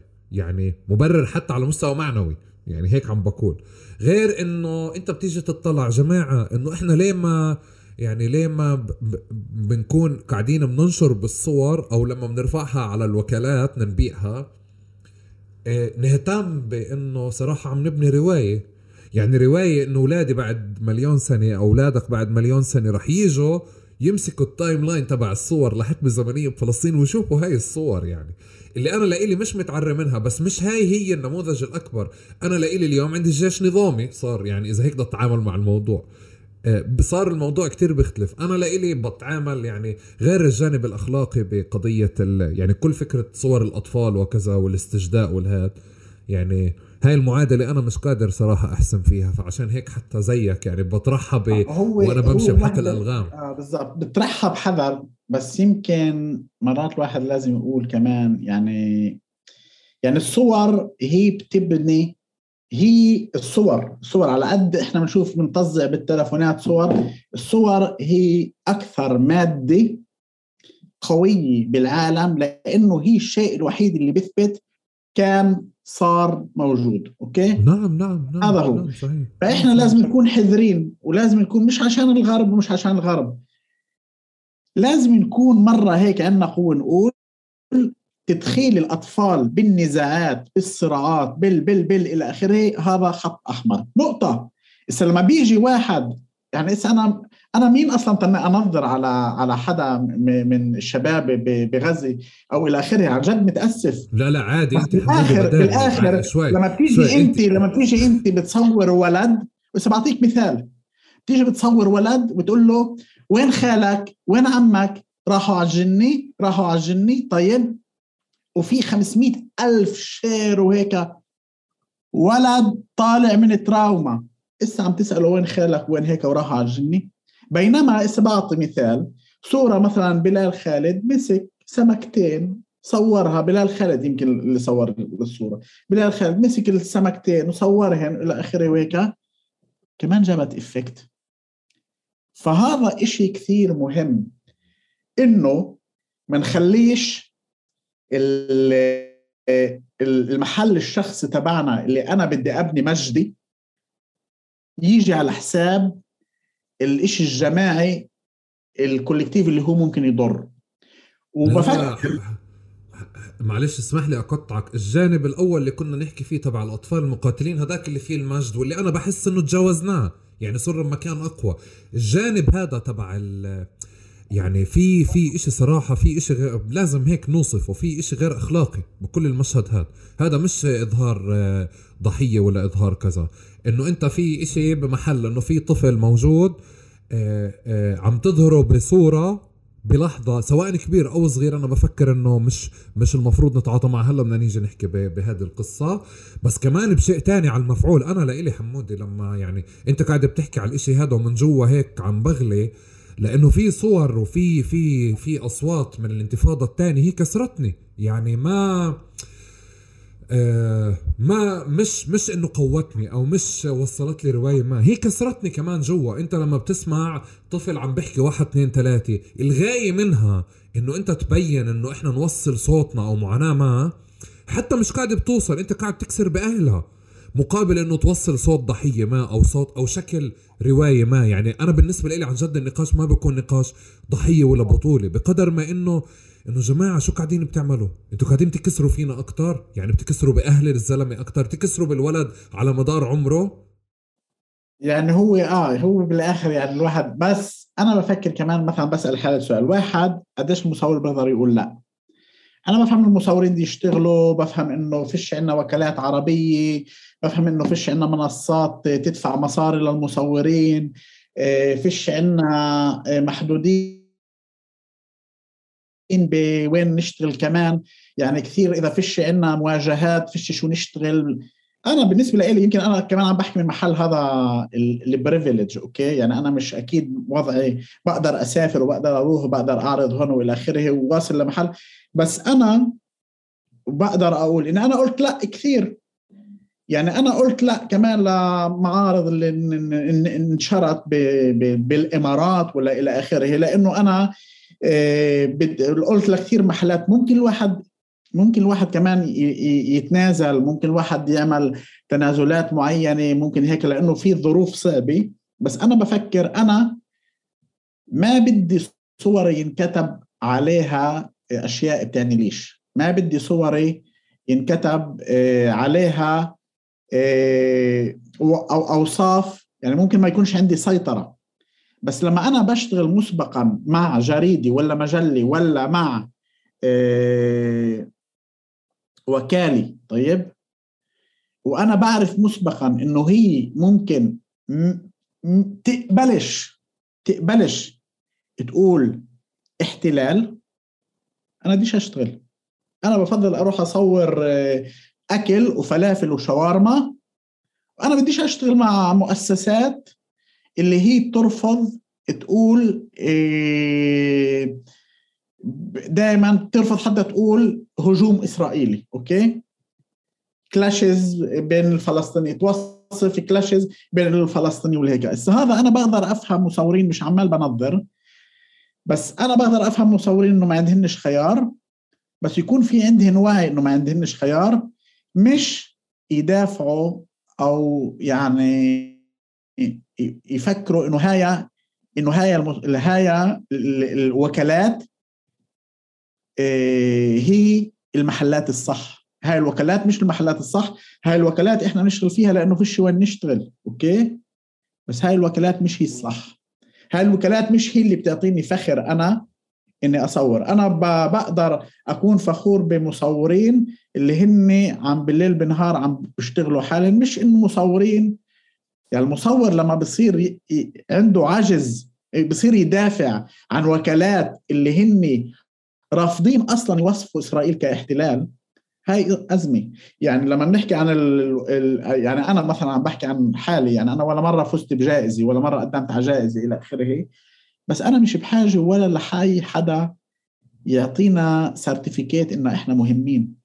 المصورين الفلسطينيين من أحسن مصورين بالعالم ويا مثلا زي علاء بدارني أو زي كثير ناس بيروحوا بيدربوا برا فأنا بفكر إيه كمان عم بس أسكر الموضوع اللي كنت تحكيه أنت إنه مثلا صور الشهداء. يعني مين عم بركم على هاي الصور؟ في طفل من أكثر الصور اللي علقه بذهني شاب إذا مش غلطان من بلعين يمكن اللي هو كان يلعب football okay؟ له صورة وهو عم فرحان مع كل الفرح بالعالم. صورة له لعيب football استشهد عمره 16 سنة. مين راح على دارهن؟ وقال تعالوا نفتش الألبومات نعمل نعمل صور عن حياته. ليه دائما لازم بس دائما الشاب استشهد صورتين والموجودات إلى آخره وبعدين بننسى؟ طب ما في عندنا هاي هاي الشهداء هاي الناس اللي طلعت عيونهن هاي الناس هيك على قد مشاريع ممكن تنعمل. على قد ملام. يعني الناس اللي بتنقلع عيونهن ممكن أجي أعمل مع كشمير. كيف كمان نفس الإشي الهنود بيستعملوا نفس السياسات الهند الحكومات الهند الهند تستعمل نفس السياسات تبعت إسرائيل تقلع عيون الناس بالرصاص. فهذا اللي أنا بفكر فيه إنه التراكمية والإبداع بإنه إحنا نخلق ما نكونوش كسولين نخلق آه، آفاق جديدة نشتغل عليها وإنه نقول لا. انت انت بتعرف وانت قاعد بتحكي على مستوى حتى الصور. كنا في الأول الحلقة عم نحكي على على قضية الاستعمار والاحتلال كيف قاعد بغطي على الموضوع. بس هلا هيك آه، آه، يعني صار في أثر اللي هو بفكر قاعد بحدد الصور الفلسطينيه كيف تطلع اللي هي الوكالات. يعني للأسف الشديد يعني حرفيا هيك. ويمكن إذا بدنا ناخذ بس قطاع ككيس ستدي لأنه بيطلع منها أكثر صور مش أكثر من هيك حالة دراسية. غزة بنلاقي إنه المصورين يا إما بصوروا خلال الحروب أو الاشتباكات أو بتسلوا بالكاميرات تبعتهم على البحر فبصوروا البنت اللي بتطلع بحر آه، شعرها بماي أو مجموعة من الناس بتسبح أو الحصان اللي بركض عليه حدا يعني. حتى في هيك مجموعة صور صور الواحد يحكي مع الشباب أصحابه إنه جماعة بلا هاي الصور. لما تروح على البحر تاخدش الكاميرا معك من مرة تحسبش على أي هاي الصور. بس إنه اشكره صارت الوكالات اليوم آه، هي اللي بتحدد يعني هي اللي بتحدد نمط الصور أو هي اللي بتحدد الشيء. وبيني وبينك في جانب اللي هو هذا الوازع الأخلاقي اللي يمكن نتيجة شغلنا بالوكالات. صرنا نشوف صور أقل دم يعني صور أقل جثث صور أقل هذه اللي زمان كنا نشوفها أو أو أو الناس تتبادلها. بس يعني بس بنفس الوقت صرنا مرهونين اشكره لإلها يعني. وهذا بظن اللي بحد اليوم من فكرة ليش مش عنا إبداع بالصور. إذا أنا بفكر بختلف معك أنا بقول آي صوروا البحر. صور البحر والغروب وضلك على الغروب وصور صور صور صور. طيب أنا بفكر يعني الجزء اليوم الناس بقول كله صار مصور. خلي الناس تصور. لا لا ما عندي مشكلة آه معها. آه يعني بالعكس بموضوع بموضوع البحر هل مثلا ممكن يجي شاب يعمل كالندر سنة البحر بغزة كيف؟ طيب كل ال... فأنا هذا اللي بقوله إنه كيف مش بس تصور بحر إلا تأخذ هاي صور البحر وتعمل منها إشي. وهون ممكن أحكي عن صبية كمان بغزة اسمها رهف رهف طبنجي اللي هي كمان بتعمل شوية أشياء مختلفة. بتعمل مثلا صور لها علاقة ب, ب... ب... آه، بالتفاصيل بغزة إلى آخره. وأنا بفكر بس الإشي الأساسي هو مشكلة التصوير حتى البحر وإلى آخره لأنا بفكر في مصورين بس في كسل بالتفكير. كسل كيف نأخذ هاي صور البحر؟ فبصور صور الأبصر إيش؟ نعمل منها مشروع. نعمل تحولات البحر في غزة بأبصر إيش إلى آخره. هو البحر أنت واصل لمحل بتقول له حول كسلك لمشروع. يعني. آه بالضبط. حول حول الكسل لمشروع. فهذا اللي أنا بفكر فيه إنه إن الشباب يعني أنا بشتغل كثير مع مصورين بفلسطين وهيك من خلال الشغل تبعنا. بس أنا بفكر آه، في مصورين كمان اللي إذا ما باعش الوكالة فيش شو يعمل؟ صح صح. فهو شوي يعني بس أنا بقول يا عمي اغنوا ال... اغنوا ال... ال... الجهاز الوكالات ولا اغنوا الجوجل اغنوها صور الفلافل صور الكنافة صور الحمص صور عشان لما الواحد بيعمل search على فلافل ما يطلعلوش بس إسرائيل. يعني هذا كمان إشي إنه إحنا لازم إن كل ندور على كل يعني إحنا مثلا لما بتروح بتصور بتكون أنت داير بالحارات آه تصور دغري بيجي واحد بقول لك بالحارة تعال تعال في عندنا منظر حلو تعال باخذك هيك كم مزهرية كم هيك وهذا تصور إلى آخره. وأنا بفكر هذا إشي إنه الواحد لازم يبطل يعمله يصير يشوف الأشياء اللي هو بيصورها بمجتمعه جديرة بإنها تكون مشاريع. زي مثلا ماجنوم عندهم صور صورة كثير مشهورة من مجد الكروم صورة عرس. إن إن إن, إن واحد نعمل ليش ما نعملش كتاب؟ هاي أنا حابب أعمل كتاب ما حدا يسرق الفكرة. بس ليش ما ينعملش كتاب؟ كيف الفلسطينية بيفرحوا؟ تجمع كتاب أعراس من فلسطين عرس بالجليل حنا إيه هون بصير للشغل الأعراس كمان معنا. ان حنا بالجليل طلعت عروس ببيت أمر إيه حنه عريس حلاقه عريس إلى آخره. فهذا هنا بصير فيه إنه التصوير كمان يصير فيه إيه فكر. يصير في التصوير يصير فيه فلسفة. التصوير يصير فيه تقدر تعطي هدية عن العراس بفلسطين لواحد من سريلانكا أوكي؟ فهي أنا بفكر هو هاي القوة تبعتنا. كيف مش نصور كيف نصنع من التصوير كمان فكرة. أوكي. حمودي وإحنا وإحنا قاعدين بنصور بكشطل على الساعة رواق آه صح لا لا لا أنا بفكر هذا. اللي بدك تبث كل هاي الحلقة. آه آه, آه تنضغطش تنضغطش لا وبعدين وبعدين في في سلوك بالبودكاست كتير حلو. تقدر توقفه وتروح تعمل شغله وترجع مرة تانية يعني. وموجود لا لا أنا كمان عشان أنا أنا شفقان على الناس اللي بدهم يحضرونا لا يعني. لا, لا بالعكس على يوتيوب وعلى بودكاست كمان. هاي يعني فرصة نذكر.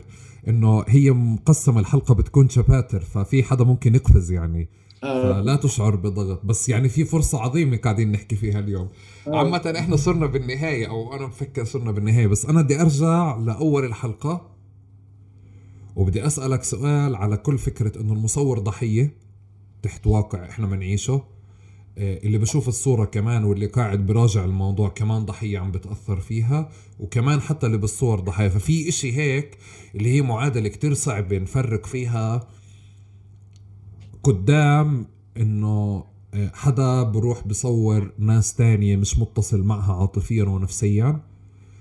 وعم بجرب أش يعني لفتني إشي بأول الحلقة بكل فكرة لما قلت لي إنه بعتوا لك صور لأسيل لجنازة أسيل وأنت ما عرفت شو تعمل فيها.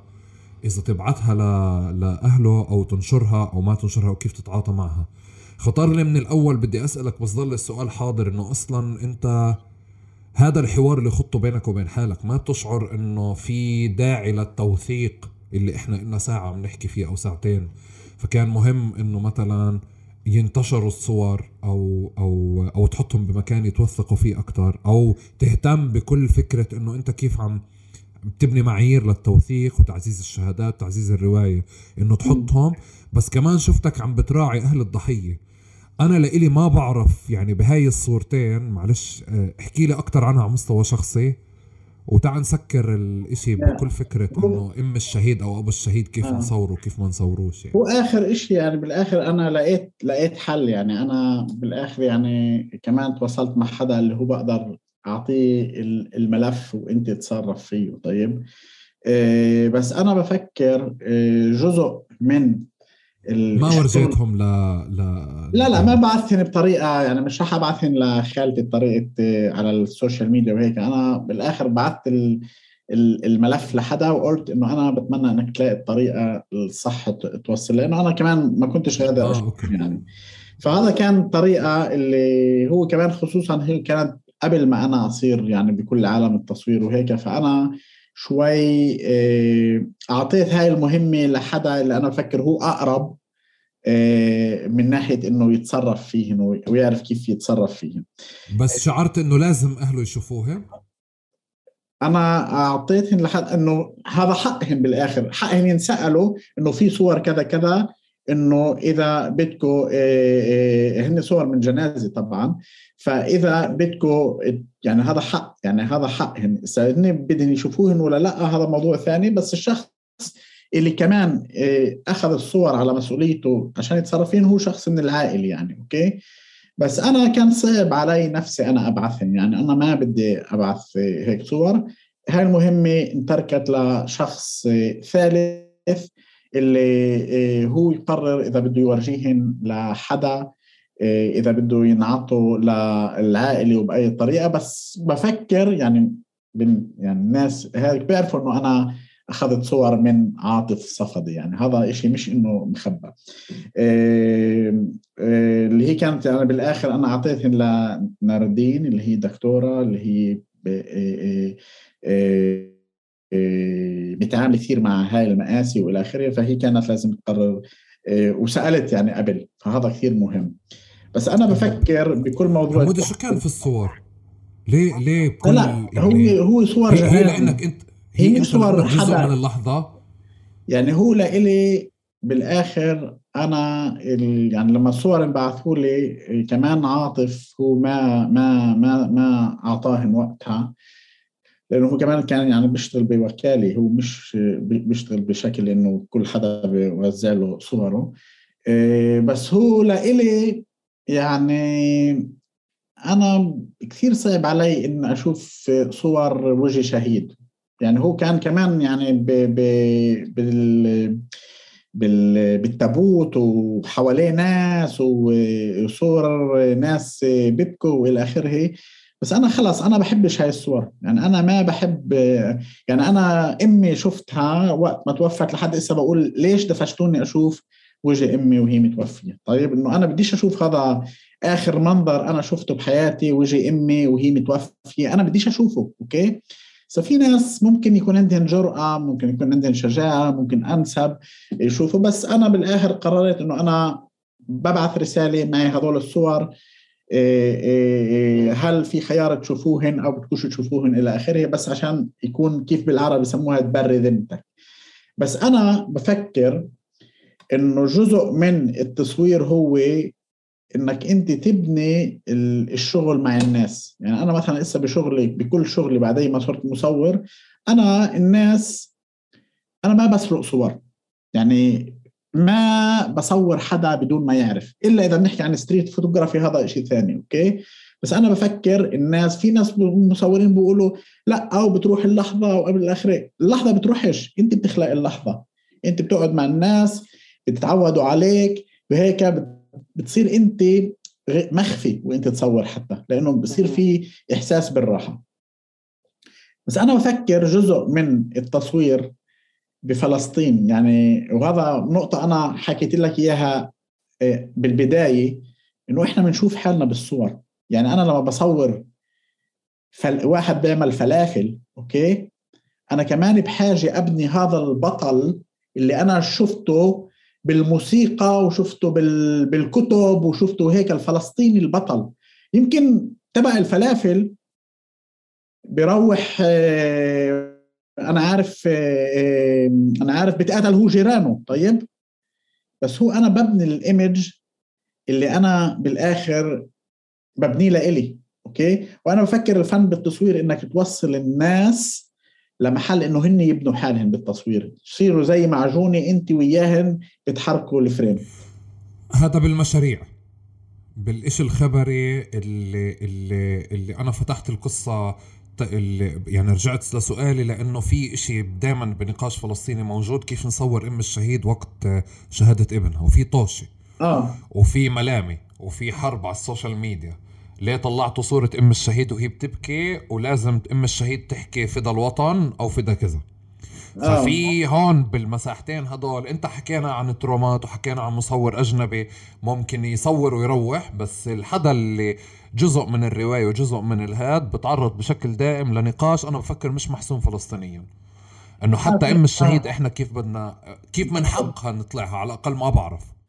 يعني فيش منها يعني أنا حسب رأيي إنه الواحد لازم يسأل. يعني أنا عم بحكي إذا أكيد إذا واحد إذا كمان واحد يعني هو بيتعلق يعني اليوم صار في جو حتى لما انت بتروح بدك تصور آه، يعني في حرب يعني متأسف أحكي بس في حرب بين المصورين على مين بده ياخذ اللقطة أوكي؟ يعني المصور بالآخر كمان قد ما هو صور صور شهداء وصور جنازات وإلى آخره هذا بصير جزء من الشغل okay؟ فبصير كمان جزء من إن أنا بدي أجيب اللقطة الأولى اللي, الوكالة تنشرها أو السوشيال ميديا اللي الناس تداولها وإلى آخره. أنا برأيي ال ال المقياس والمعيار اللي يكون هو المصور يسأل حاله هل هو كان بحب إنه إيه، أخته إمه أخوه أبوه إلى آخره تنتشر صورهم بنفس الجو. أنا برأيي أنا لما بروح بصور ناس لاجئين ودائما بدهن الوكالات لاجئ اللي عمال باخذ الزوادي ولا الرغيف الخبز أنا بسأل حالي سؤال واحد. هل هاي الصورة اللي أنا بصورها كنت أنا بحب أكون بنفس المحل وأقول okay ما عنديش مشكلة ينشروها؟ فأنا أفكر هذا هو المعيار okay؟ okay مرات في صور يعني لحظات اللي هي كمان مؤثرة صورة أم شهيد عم تبكي إلى آخره. بس أنا بفكر المعيار هو هل هاي الصورة أنا كنت بحب أنشرها ضمن إيه، أنا كشخصي؟ وهذا هذا هو اللي أنا أنا دائما بقيس عليه. وأنا بقيس إنه أي صورة بتمس بكرامة الناس بالحياة ممنوع تنتشر. وبحال أي حدا بيقول لك أنا ما بدي هاي الصورة. مش مهم انت المصور بتبطل مهم. انت بتبطل مهم. هاي الصورة بتنزل هاي الصورة بتروح هاي الصورة بتلغي أوكي؟ أنا أنا هيك أنا هيك بشتغل وهيك راح أشتغل طيب؟ إذا أنا مصور الصورة أنا مصور يعني ناس آه، بمشروع جديد أنا مصور ناس اللي هن بيبكوا مثلا وكمان فقدوا اهاليهم أو إلى آخره. بس السؤال هو قديش أنا وصلت لهي المرحلة إنه الناس كمان متصالحين مع حالهم هسه في مرات صور الجنازات أنا بشوف إنه أي صور اللي هي آه، بتبين الناس آه، بمحل مش مريح مش لازم تنتشر. إنه يسأل أكيد المصور مش راح يسأل دغري أهل الشهيد أنشر هاي ولا لأ؟ بس المصور لازم يأخذ هاي المعايير. هل هاي الصورة بتحط من كرامة الإنسان؟ هل هاي الصورة موجودة بمساحة إنه الإنسان ما كانش بده يطلع منها. بعطيك مثال ممكن آه، أم الشهيد منزلة شالها ومبين شعر ممكن هي ما تحبش هيك. فلازم الواحد يحاول الصور آه صح صح صح, صح. ياخذها لمحله. ويكون عنده كافة الأشياء الدرايه بالتقاليد بالعادات بالآه واللا بالى آخره. ما حدا يعني في مثلا بيفرق بيفرق إنك أنت تنشر صورة خطيبة شهيد مع دمعة وعاملة هيك طيب؟ وبيفرق بين إنك أنت عم تنشر صورة حدا اللي بحالة إنه هو مش راح يحب يشوف صورته. فهذا الأشياء هي بالآخر بتوقف على شخص المصور نفسه. أنا في ملان صور بحياتي ما نشرتهاش لأنه الناس بعرف إنه بعطيك مثال بعيدا عن صور الشهداء. طيب ولد بالشارع آه، نازلة هون عنده بعرف إيش بسموها برابير آه، بربور. بربور طيب. بربور. بربور واحد. ليش لازم تنتشر؟ أنت كنت بتحب حدا ينشرك هيك؟ ولد آه، على البحر يعني حتى هذا اليوم كمان بالسوشيال ميديا صار فيش فيش فيش حدود طيب؟ لتصوير الاولاد okay? بصوروهم بوضعيات كثير زفت okay? فأنا بفكر هذا هو المعيار. هل أنا بس إيش المشكلة؟ المشكلة إنه إحنا تعودنا على صور الشفقه إنه أنا راح آخذ لايكات وشيرات وهيك لما أنا بنشر ولد ببكي أنا بالنسبة لي أي صورة لواحد مثلا بكاميرا بعدسه 300 okay اللي بتجيب واحد عم بيشحد باب العمود مثلا okay ومكتوب عليها الصورة الفلسطيني المثابر إذا أنت بتعرفش اسمه وما رحتش حكيت معه وما أعطيتش هاي إنه القصة مبنية بشكل مشترك وما عارف الصورة لاغية. يعني أنا في كمان مثلا بعطيك موقف في كمان صور اللي واحد كان مصور واحد بالقدس بعدين هو كمان مصور معروف كاتب إنه الحج صورناه صورة على الرغم من إنه بعنا ضمة الأبصر إيش؟ ب 10 شيكل كأنه سواح. تذلوش الناس. يعني بده يبيعك ضمة البقدونس ب 10 شيكل ولا 30 شيكل والى آخره تنشرش صورته. وهون بيجي السؤال تبعه وهو كمان لإلي. بالآخر إحنا مين بملك الصورة؟ مين هو صاحب الصورة؟ هل الناس ولا إحنا المصورين؟ هل أنا لما بصور مشروع عن العاملات بال... بال... بالطوب في في في, في الهند أوكي؟ وباجي بعمل معرض ببرلين بإلى آخره بحكي لك هاي ال dilemma أنا بفوت فيها. هل أنا صاحب الصور اللي باخذ محمد بدارن المصور؟ طب وهني؟ okay? وإنت هاي ال dilemma بتخلص لما إنت بتكون باني هذا المشروع وبتكون مع الناس صادق. يعني أنا بالمشروع اللي اللي اشتغلته لسه جديد ما توعد حدا. ما تقول للناس الصور راح تغير وضعكم. ما تقول للناس الصور راح تغير تجيب تغيير. طيب؟ الصور ممكن ما تعملش إشي.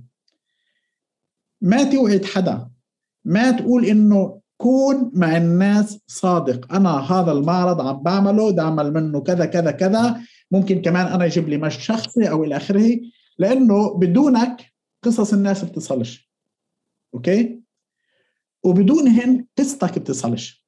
ففي إشي لازم يكون واضح كثير وفيه معايير الأخلاق جدا عالية وبالأساس كرامتهن هي قبل التصوير. yes أنا أنا ب... وأنت قاعد بتحكي كنت بدور قاعد على المعادلة بس لأول مرة عن جد عم بكون عندي معادلة على إنه أنت كيف تصور الناس بس لقيت إنه عن جد في جدل مفتوح على قضية كيف نصور أم الشهيد. إنه بتدمع ولا بتدمعش بس ولا مرة سألنا حالنا إنه كيف هي بتحبها لأنه بتعرف في سياق عام هي موجودة. بس لما أنت ذكرت قضية الشال الشعر لأنه إشي مربوط بالعادات والتقاليد كتير واضح وما في مصور يجرؤ على إنه يصور صورة امرأة محجبة طالعة شوي من شعرها تمام؟ لأنه هي ما راح تحب حالها هيك وفي فلان وعلان ممكن يراجعها بس ممكن يتهاونوا معه بقضية مثلا إذا نزلها وهي بتمزق حالها أو هي بتعيط أو كذا. بس عن جد هذا المثال كتير يعني شكرا فيش حدا بيرجع يعني أنا بقول لك قصة عني. أنا كنت أصور مرة عملنا بالمدرسة. لما كنت هيك أصور بالهواية عملنا بالمدرسة يوم شو بدنا نعمل لعيد الأم؟ نعمل يوم تصفيف شعر طيب؟ فبنعمل يوم تصفيف شعر جيبوا الأمهات بنعمل لهم صبغه وهيك. والى آخره وفتت أنا أصور تك تك تك تك تك تك وانشر الصور ببنت. أجيت على المدرسة لقيت كل المدرسة مطبولة ألف سيارة بريت المدرسة. بقول للمدير انت ناشر الصور والنساء مفرعات بدون شعر. طيب. تخيل. إيش هالمصيبه طيب.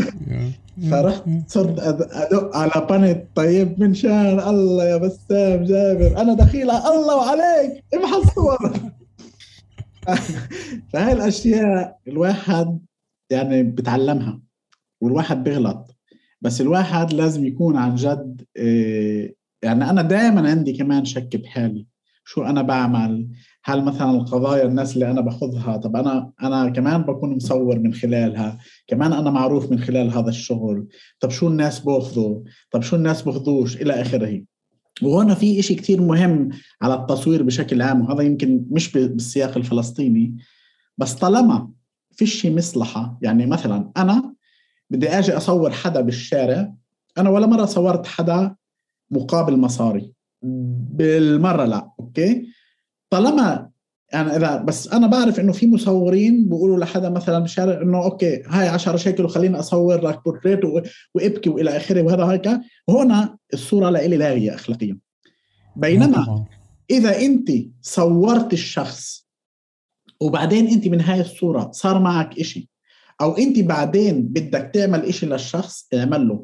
بس طالما هذا بشرط إنه الصورة ما تكون مربوطة بشرط مادي. اعمل كذا بعمل كذا.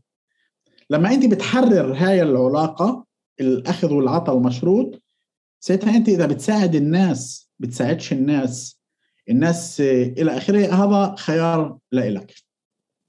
حمودي أنا بنهي المقابلة بالعادة بسؤال بعيد عن كل الصور والتصوير إشي بيفتح النفس. بتحب المقلوبة يا حمودي آه المقلوبة بفكر هي يعني أول إشي بفكر إنه هي فيش فيها إشي مبدع لأنه يعني عادة يعني أكلة معمولة من الفعل تبعها يعني مقلوبة طيب؟